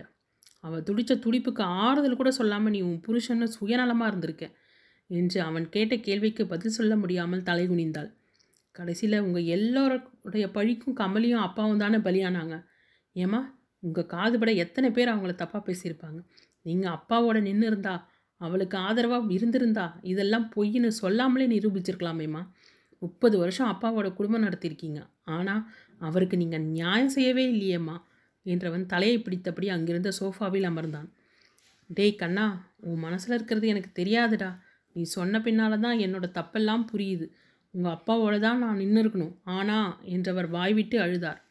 முதன்முறையாக அருண்குமார் தன்னை நினைத்தே வெட்கி தலை குனிந்தான். தம்பியின் வாழ்க்கை தானே சீரழித்து விட்டோம் என்ற எண்ணம் அவனை வாளாக அறுத்தது. இதெல்லாம் நியாயமாக நடந்திருந்தா அப்பா நம்மோட இருந்திருப்பார். நீங்கள் ரெண்டு பேரும் அவருக்கு செய்த துரோகம்தான் அவரோட இந்த முடிவுக்கு காரணம். என்றவன் முகத்தை துடைத்து கொண்டு எழுந்து நின்றான். நான் ஒரு முடிவு எடுத்திருக்கேன். அது நீங்கள்லாம் விரும்பினாலும் விரும்பாட்டாலும் நடக்க தான் போகுது என்று சிறு இடைவெளி விட்டவன் நான் கமலையை பார்த்து பேச போகிறேன் அவள் சம்மதிச்சா என் கல்யாணம் நடக்கும். இல்லைண்ணா என்றவன் எதுவும் சொல்லாமல் மௌனம் காத்தான். சந்திரா உனக்கு என்ன பைத்தியமாடா? எப்படிலாம் நடக்கும்? ஊர் உலகம் என்ன பேசும்? என்று பதறிய அன்னையை ஆழ்ந்து பார்த்தான். அப்பா எப்படி வாழ்ந்தார்னு நம்ம எல்லாருக்குமே தெரியும். அவரோட பழகினவங்களுக்கும் தெரியும். ஆனால் கடைசியில் எல்லாரும் என்ன பேசுனாங்க? எல்லாருக்கும் தேவை தம் பொழுதை போக்கிக்க ஒரு விஷயம். அது அந்த நேரத்தை பொறுத்தது என்றான் நிதானமாக. அவன் அருகில் வந்த சரண்யா நடக்கிற விஷயத்தை பேசு சந்துரு இது எப்படி சரி வரும்? அவள் இந்த வீட்டில் எப்படி? என்றவளை இறுகிய முகத்துடன் பார்த்தான். என் அண்ணனை பற்றி தெரிஞ்சு நீ ஏன் அவனை கல்யாணம் செஞ்சுக்கிட்ட? காதல். உன் காதலை யாருக்காகவும் நீ விட்டு கொடுக்கலையே? அவனோட சுகதுக்கத்தில் அவனுக்கு ஆதரவாக நிற்கிற அவன் எவ்வளோ பெரிய தப்பு செஞ்சுருக்கான்? அப்பவும் நீ அவனை விட்டு கொடுக்கல. எந்த தவறுக்குமே பொறுப்பாகாத என் கமலி என்னை பொறுத்தவரை பரிசுத்தமானவ. அவளுக்கான நியாயத்தை நான் கொடுத்தே ஆகணும் என்றான் அழுத்தமாக. சந்திரா நடந்ததெல்லாம் தப்பு தான் ஆனால் உன் முடிவை மாற்றிக்கடா ஒரே குடும்பத்தில் அந்த பொண்ணு என் வாயில் சொல்லக்கூட முடியலடா என்ற மகனை பிடித்து கொண்டு அழுதார் தேன்மொழி. அம்மா இப்போ நான் சொன்னது தான் என் முடிவு. என் மனைவின்னா இந்த ஜென்மத்தில் கமலி மட்டும்தான். இல்லைனா அவளோட நினைவுகள் மட்டும் எனக்கு போதும் என்றான். இது சினிமா இல்லைடா வாழ்க்கை. நடந்ததை மறந்துட்டு வாழறது சுலபம் இல்லை. உனக்குன்னு ஒரு குடும்பம் வாரிசுன்னு வந்தால் தான் நம்ம குடும்பம் தழைக்கும் என்றார் பரிதவிப்புடன். கிண்டலாக சிரித்தவன். அதான் குடும்பத்தை தழைக்க வைக்க ஒரு பிள்ளையை வச்சிருக்கீங்களே அது போதும் என்றான். பதிலில் எரிச்சலடைந்த தேன்மொழி என்னடா பெரிய காதல்? ஒரு வருஷமோ ரெண்டு வருஷமோ போனால் எல்லாம் மறந்துட போகுது என்றார் காட்டத்துடன். இப்போதாம்மா புரியுது. நீங்கள் காதலோட வாழலை. கடமைக்காக வாழ்ந்திருக்கீங்க. கல்யாணம் பண்ணி குழந்தை குட்டி பெற்றுக்கிறதுக்கு பேர் காதல் இல்லைம்மா. அதையெல்லாம் பூமியில் இருக்க அத்தனை ஜீவராசியும் செய்யும் என்ற மகனை முகத்தை சுளித்து கொண்டு பார்த்தார் தேன்மொழி. ஒரு பார்வையிலேயே உங்கள் மனசை அழுத்திக்கிட்டு இருக்கும் பிரச்சனை எல்லாம் சொல்லாமலே புரிஞ்சுக்கிற சக்தி காதலுக்கு மட்டும்தான் இருக்குது நாம் சோர்ந்து உட்காரும் நேரத்தில் சாஞ்சிக்கு கிடைக்கிற தோல் தாமா காதல். நமக்கு பிடிச்சவங்களுக்காக நம்மளையே விட்டு கொடுக்கறதுக்கு பேர் தாமா காதல் என்றவன் கண்களை மூடி ஆழ மூச்செடுத்தான். யார் என்ன சொன்னாலும் என் முடிவில் நான் உறுதியாக இருக்கேன். எனக்கு எங்கள் அப்பாவோட மனப்பூர்வமான ஆசீர்வாதம் கிடைக்கும். எங்களுக்கு அது போதும் என்றவன் எதுவும் சொல்லாமல் தன் அறைக்குச் சென்றான். அத்தியாயம் பதினைந்து. வீட்டில் இருந்தவர்களிடம் சொல்லிவிட்டானே தவிர கமலியின் முகத்தை பார்த்து இயல்பாக பேசுவதற்கே அச்சமாக இருந்தது சந்துருவிற்கு. அவளது வாழ்க்கையில் நிகழ்ந்த அனைத்து மாற்றங்களுக்கும் அவனது குடும்பம் அல்லவா காரணமாக இருந்திருக்கிறது. உறவுகள் சூழ அதே வீட்டில் இருந்தாலும் அவன் அந்த வீட்டில் தனித்தீவாக இயங்கத் துவங்கினான்.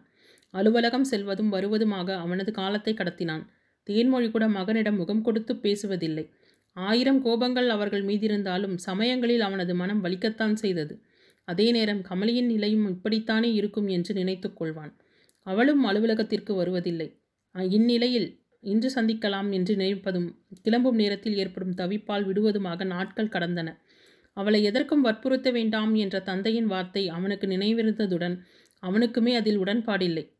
கட்டாயப்படுத்தியோ வற்புறுத்தியோ காதலை மட்டுமல்ல ஒருவர் விரும்பாத எந்த செயலையும் செய்ய வைக்க முடியாது என்பதில் உறுதியாக இருந்தான்.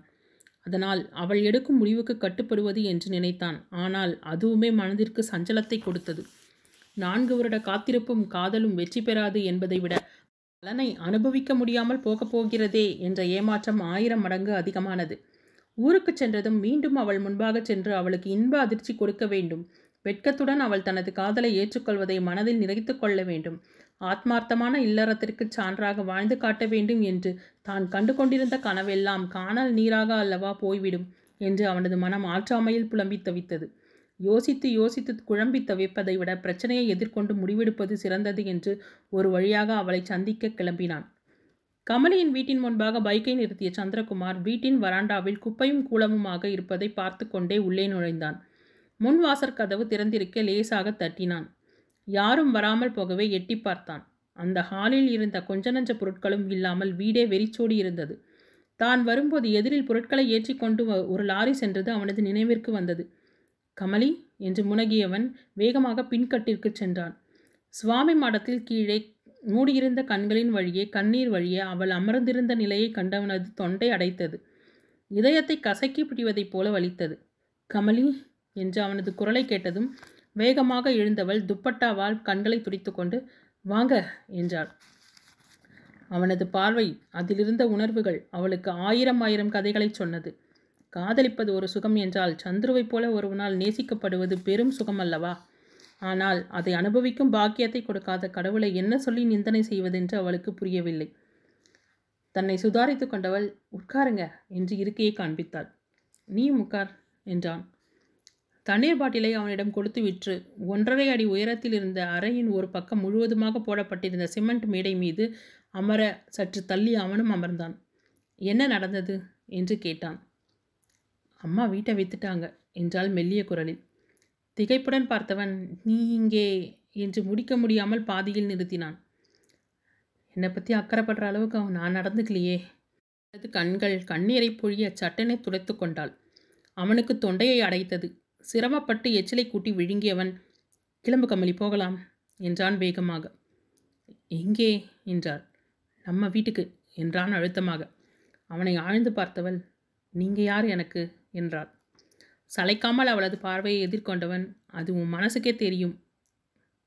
அவனது பதிலில் சற்று தடுமாறியவள் மனசுக்கெல்லாம் என் மதிப்பு கிடையாது சார் என்றால் தழுதழுப்புடன். சட்டென கண்ணீர் வந்து விட கதறி அழுதவளை கனத்த நெஞ்சுடன் பார்த்தான். இத்தனை நாட்களாக அவளது மனத்தை அழுத்தி கொண்டிருந்த கசடுகள் எல்லாம் வெளியேறட்டும் என்று தடுக்காமல் ஈரம் படர்ந்த இமைகளை துடைத்து கொண்டு அமர்ந்திருந்தான். நான் பிறந்ததே பாவம்.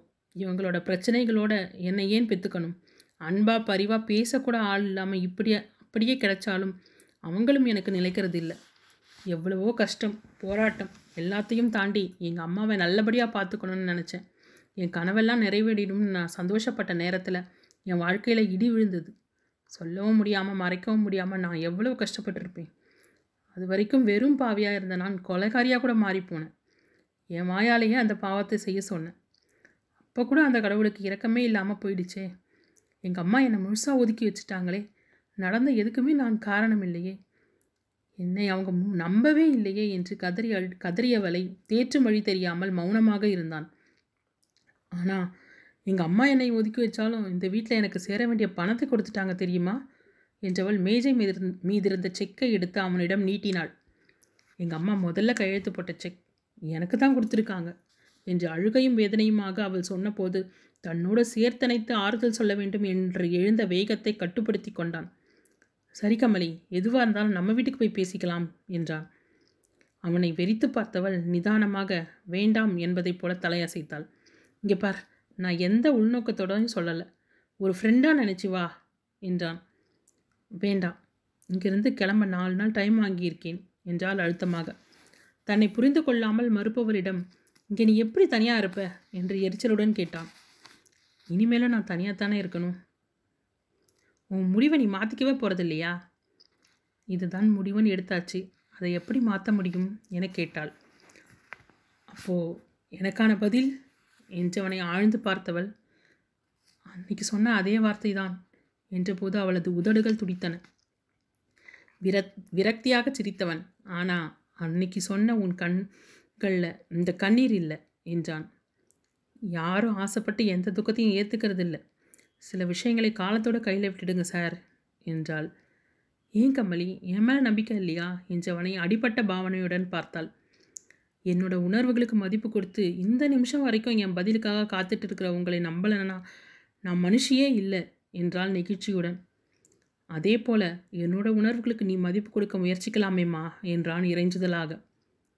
குப்பமேட்டில் இருக்கிற எச்சிலில் என்னைக்கும் கோபுரமாக மாற ஆசைப்படக்கூடாது. ஆகவும் முடியாது என்று நிதானமாக சொல்ல அந்த வார்த்தை அவனை வாளாக அறுத்தது. யார் யார் எங்கெங்கே இருக்கணுமோ அங்கே தான் இருக்கணும். நான் இருக்க வேண்டிய இடம் உங்கள் வீடு இல்லை. அப்படியே உங்களை நான் கல்யாணம் செஞ்சுக்கிட்டாலும் என்னால் எப்படி அந்த குடும்பத்தில் வாழ முடியும்? என்னால் உங்களுக்கு எந்த பழியும் வர்றதை நான் விரும்பலை. என் மனசாட்சியை தொலைச்சிட்டு உங்கள் காதலுக்கும் என்னால் துரோகம் பண்ண முடியாது. இதுவே நீங்கள் என்கிட்ட கடைசியாக கேட்குறதா இருக்கட்டும். நீங்கள் நல்லா இருக்கணும். உங்களுக்குன்னு ஒரு வாழ்க்கையை அமைச்சுக்கோங்க என்றால் உறுதியான குரலில். சந்திரகுமார் இதை எதிர்பார்த்தே வந்திருந்தாலும் நிஜத்தை ஏற்றுக்கொள்வது கடினமாக இருந்தது. தான் எவ்வளவு பெரிய பொக்கிஷத்தை இழந்திருக்கிறோம் என்று அவனால் வருத்தப்பட மட்டுமே முடிந்தது. ஆழ மூச்செடுத்து கொண்டு எழுந்தவன் கையுடன் கொண்டு வந்திருந்த அவளது சான்றிதழ்களை அவளிடம் கொடுத்தான். All the best Kamali. என்று வெளியே செல்ல முயன்றவனிடம் ஒரு நிமிஷம் என்றவள் டப்பாவில் இருந்த பனங்கற்கண்டை தட்டில் வைத்து அவனிடம் நீட்டினாள். அவன் புரியாமல் பார்க்க. எனக்கு வேற வேலை கிடைச்சிருச்சு. வெள்ளிக்கிழமை லக்னோ கிளம்புறேன் என்றவளை ஆழ்ந்து பார்த்தவன் வாழ்த்துக்கள் என்றபடி ஒரு விலையை எடுத்து வாயில் இட்டு கொண்டான். ரொம்ப தேங்க்ஸ் நீங்கள் எப்படியும் என் சர்டிஃபிகேட்ஸை கொடுத்துருவீங்கன்னு எனக்கு தெரியும் என்றவளை சோகத்தை மறைத்துக்கொண்டு முருவளித்தவன் வேதனையை நெஞ்சில் சுமந்தபடி வெளியேறினான். வெள்ளிக்கிழமை மாலை அவளை ரயில் நிலையத்திற்கு அழைத்துச் செல்ல வீட்டிற்கு வந்தான். அவனது வருகையை எதிர்பார்த்தவளைப் போல மிருதுவாக புன்னகைத்தவளின் கண்கள் சொல்லொன்னா துயரத்தை வெளிப்படுத்தியது. ரயிலில் அவளது இருக்கையில் பொருட்களை வைத்துவிட்டு இருவரும் கீழே இறங்கி நின்றனர். இருவருக்குமே என்ன பேசுவது என்று தெரியவில்லை. பேசுவதற்கு ஆயிரம் விஷயங்கள் இருந்தன. இருவரது மனமும் தட்டு தடுமாறிக்கொண்டு தான் இருந்தது. கமலிக்கோ சொல்லவே வேண்டாம். எங்கே தனது மனம் மாறிவிடுமோ என்ற அச்சத்தில் நெருப்பின் மீது நிற்பதைப் போல தவித்து கொண்டிருந்தாள். இருவரது பார்வையும் தவிப்பும் தடுமாற்றமுமாக ஒன்றை ஒன்று சந்தித்து கொண்டன. பொறுத்து பொறுத்து பார்த்த சந்திரகுமார் கமலி என்றான் கம்மிய குரலில். அவனது குரலும் தோற்றமும் அவள் அவளை அலைக்கழிக்க ப்ளீஸ் சந்துரு என்றவளின் குரல் மறுப்பாக ஒலித்தது. அவளையே இமைக்காமல் பார்த்தவன் அடுத்த நிமிஷம் என்ன நடக்கும்னு சொல்ல முடியாத நிலைமைதான். ஆனால் அது எனக்கு சாதகமாகவும் மாறலாம். என்னைக்காவது என்னை புரிஞ்சுக்குவேங்கிற நம்பிக்கையோடு உனக்காக காத்துட்ருப்பேன் கமலி. அப்படி இல்லைனாலும் உனக்காக நான் இருக்கேங்கிறதை மட்டும் என்னைக்கும் மறந்துடாத என்றான் ஆழ்ந்த குரலில். அவனது நெஞ்சில் சாய்ந்து தன் வேதனைகள் கரையும் வரை அழுது தீர்க்க வேண்டும் என்று மனம் ஓலமிட்ட போதும் மூளை அதற்கு இடம் கொடுக்க மறுத்தது. அவன் வாழ வேண்டும் நன்றாக வாழ வேண்டும். என் முட்டாள்தனத்தினால் அவனது வாழ்க்கையை முடக்கி போட்டு விடக்கூடாது நிதர்சனத்தை உணர்ந்தவன் அவன். இன்றில்லாவிட்டாலும் விரைவிலேயே தனது முடிவை மாற்றிக்கொள்வான் என்று தனக்கே சொல்லிக்கொண்டாள் கண்களை அவசரமாக துடைத்து கொண்டு நான் கிளம்புறேன் என்றவள் அவனை நிமிர்ந்தும் பார்க்கவில்லை. ரயிலும் கிளம்ப அவனும் உடன் நடந்து வந்தான். அவனை பார்க்க முயன்ற விழிகளை சிரமப்பட்டு கட்டுப்படுத்தினாள். ரயில் மெல்ல வேகம் எடுக்க அவனும் பார்வையில் இருந்து மறைந்தான். அதுவரை தன்னை கட்டுப்படுத்தி கொண்டு இருந்தவளால் அதற்கு மேல் முடியவில்லை. அருகில் ஆட்கள் இருப்பதை பொருட்படுத்தாமல் சப்தமில்லாமல் அழுதவளை அங்கிருந்தவர்களின் பார்வை வினோதமாகவும் பாவமாகவும் பார்த்தன. தெய்வத்திற்கு எச்சில் பண்டத்தை படைக்கிறதில்லை சந்துரு. என்னை பொறுத்தவரை உங்கள் அப்பாவும் நீங்களும் எனக்கு தெய்வம். தெய்வங்கள் எப்போதும் தெய்வங்களாகவே இருக்கணும். மனுஷ ரூபத்துக்கு வந்தா போராட்டத்தை தான் அனுபவிக்கணும் என்று மனதிற்குள் நினைத்து கொண்டாள். என்றாவது அவளது மனம் மாறும் என்று அவனும் தெய்வத்தை வழிபட மட்டுமே முடியும் என்று அவளும் தங்களது பாதையில் தனித்து பயணிக்கலாயினர். நிறைவுற்றது.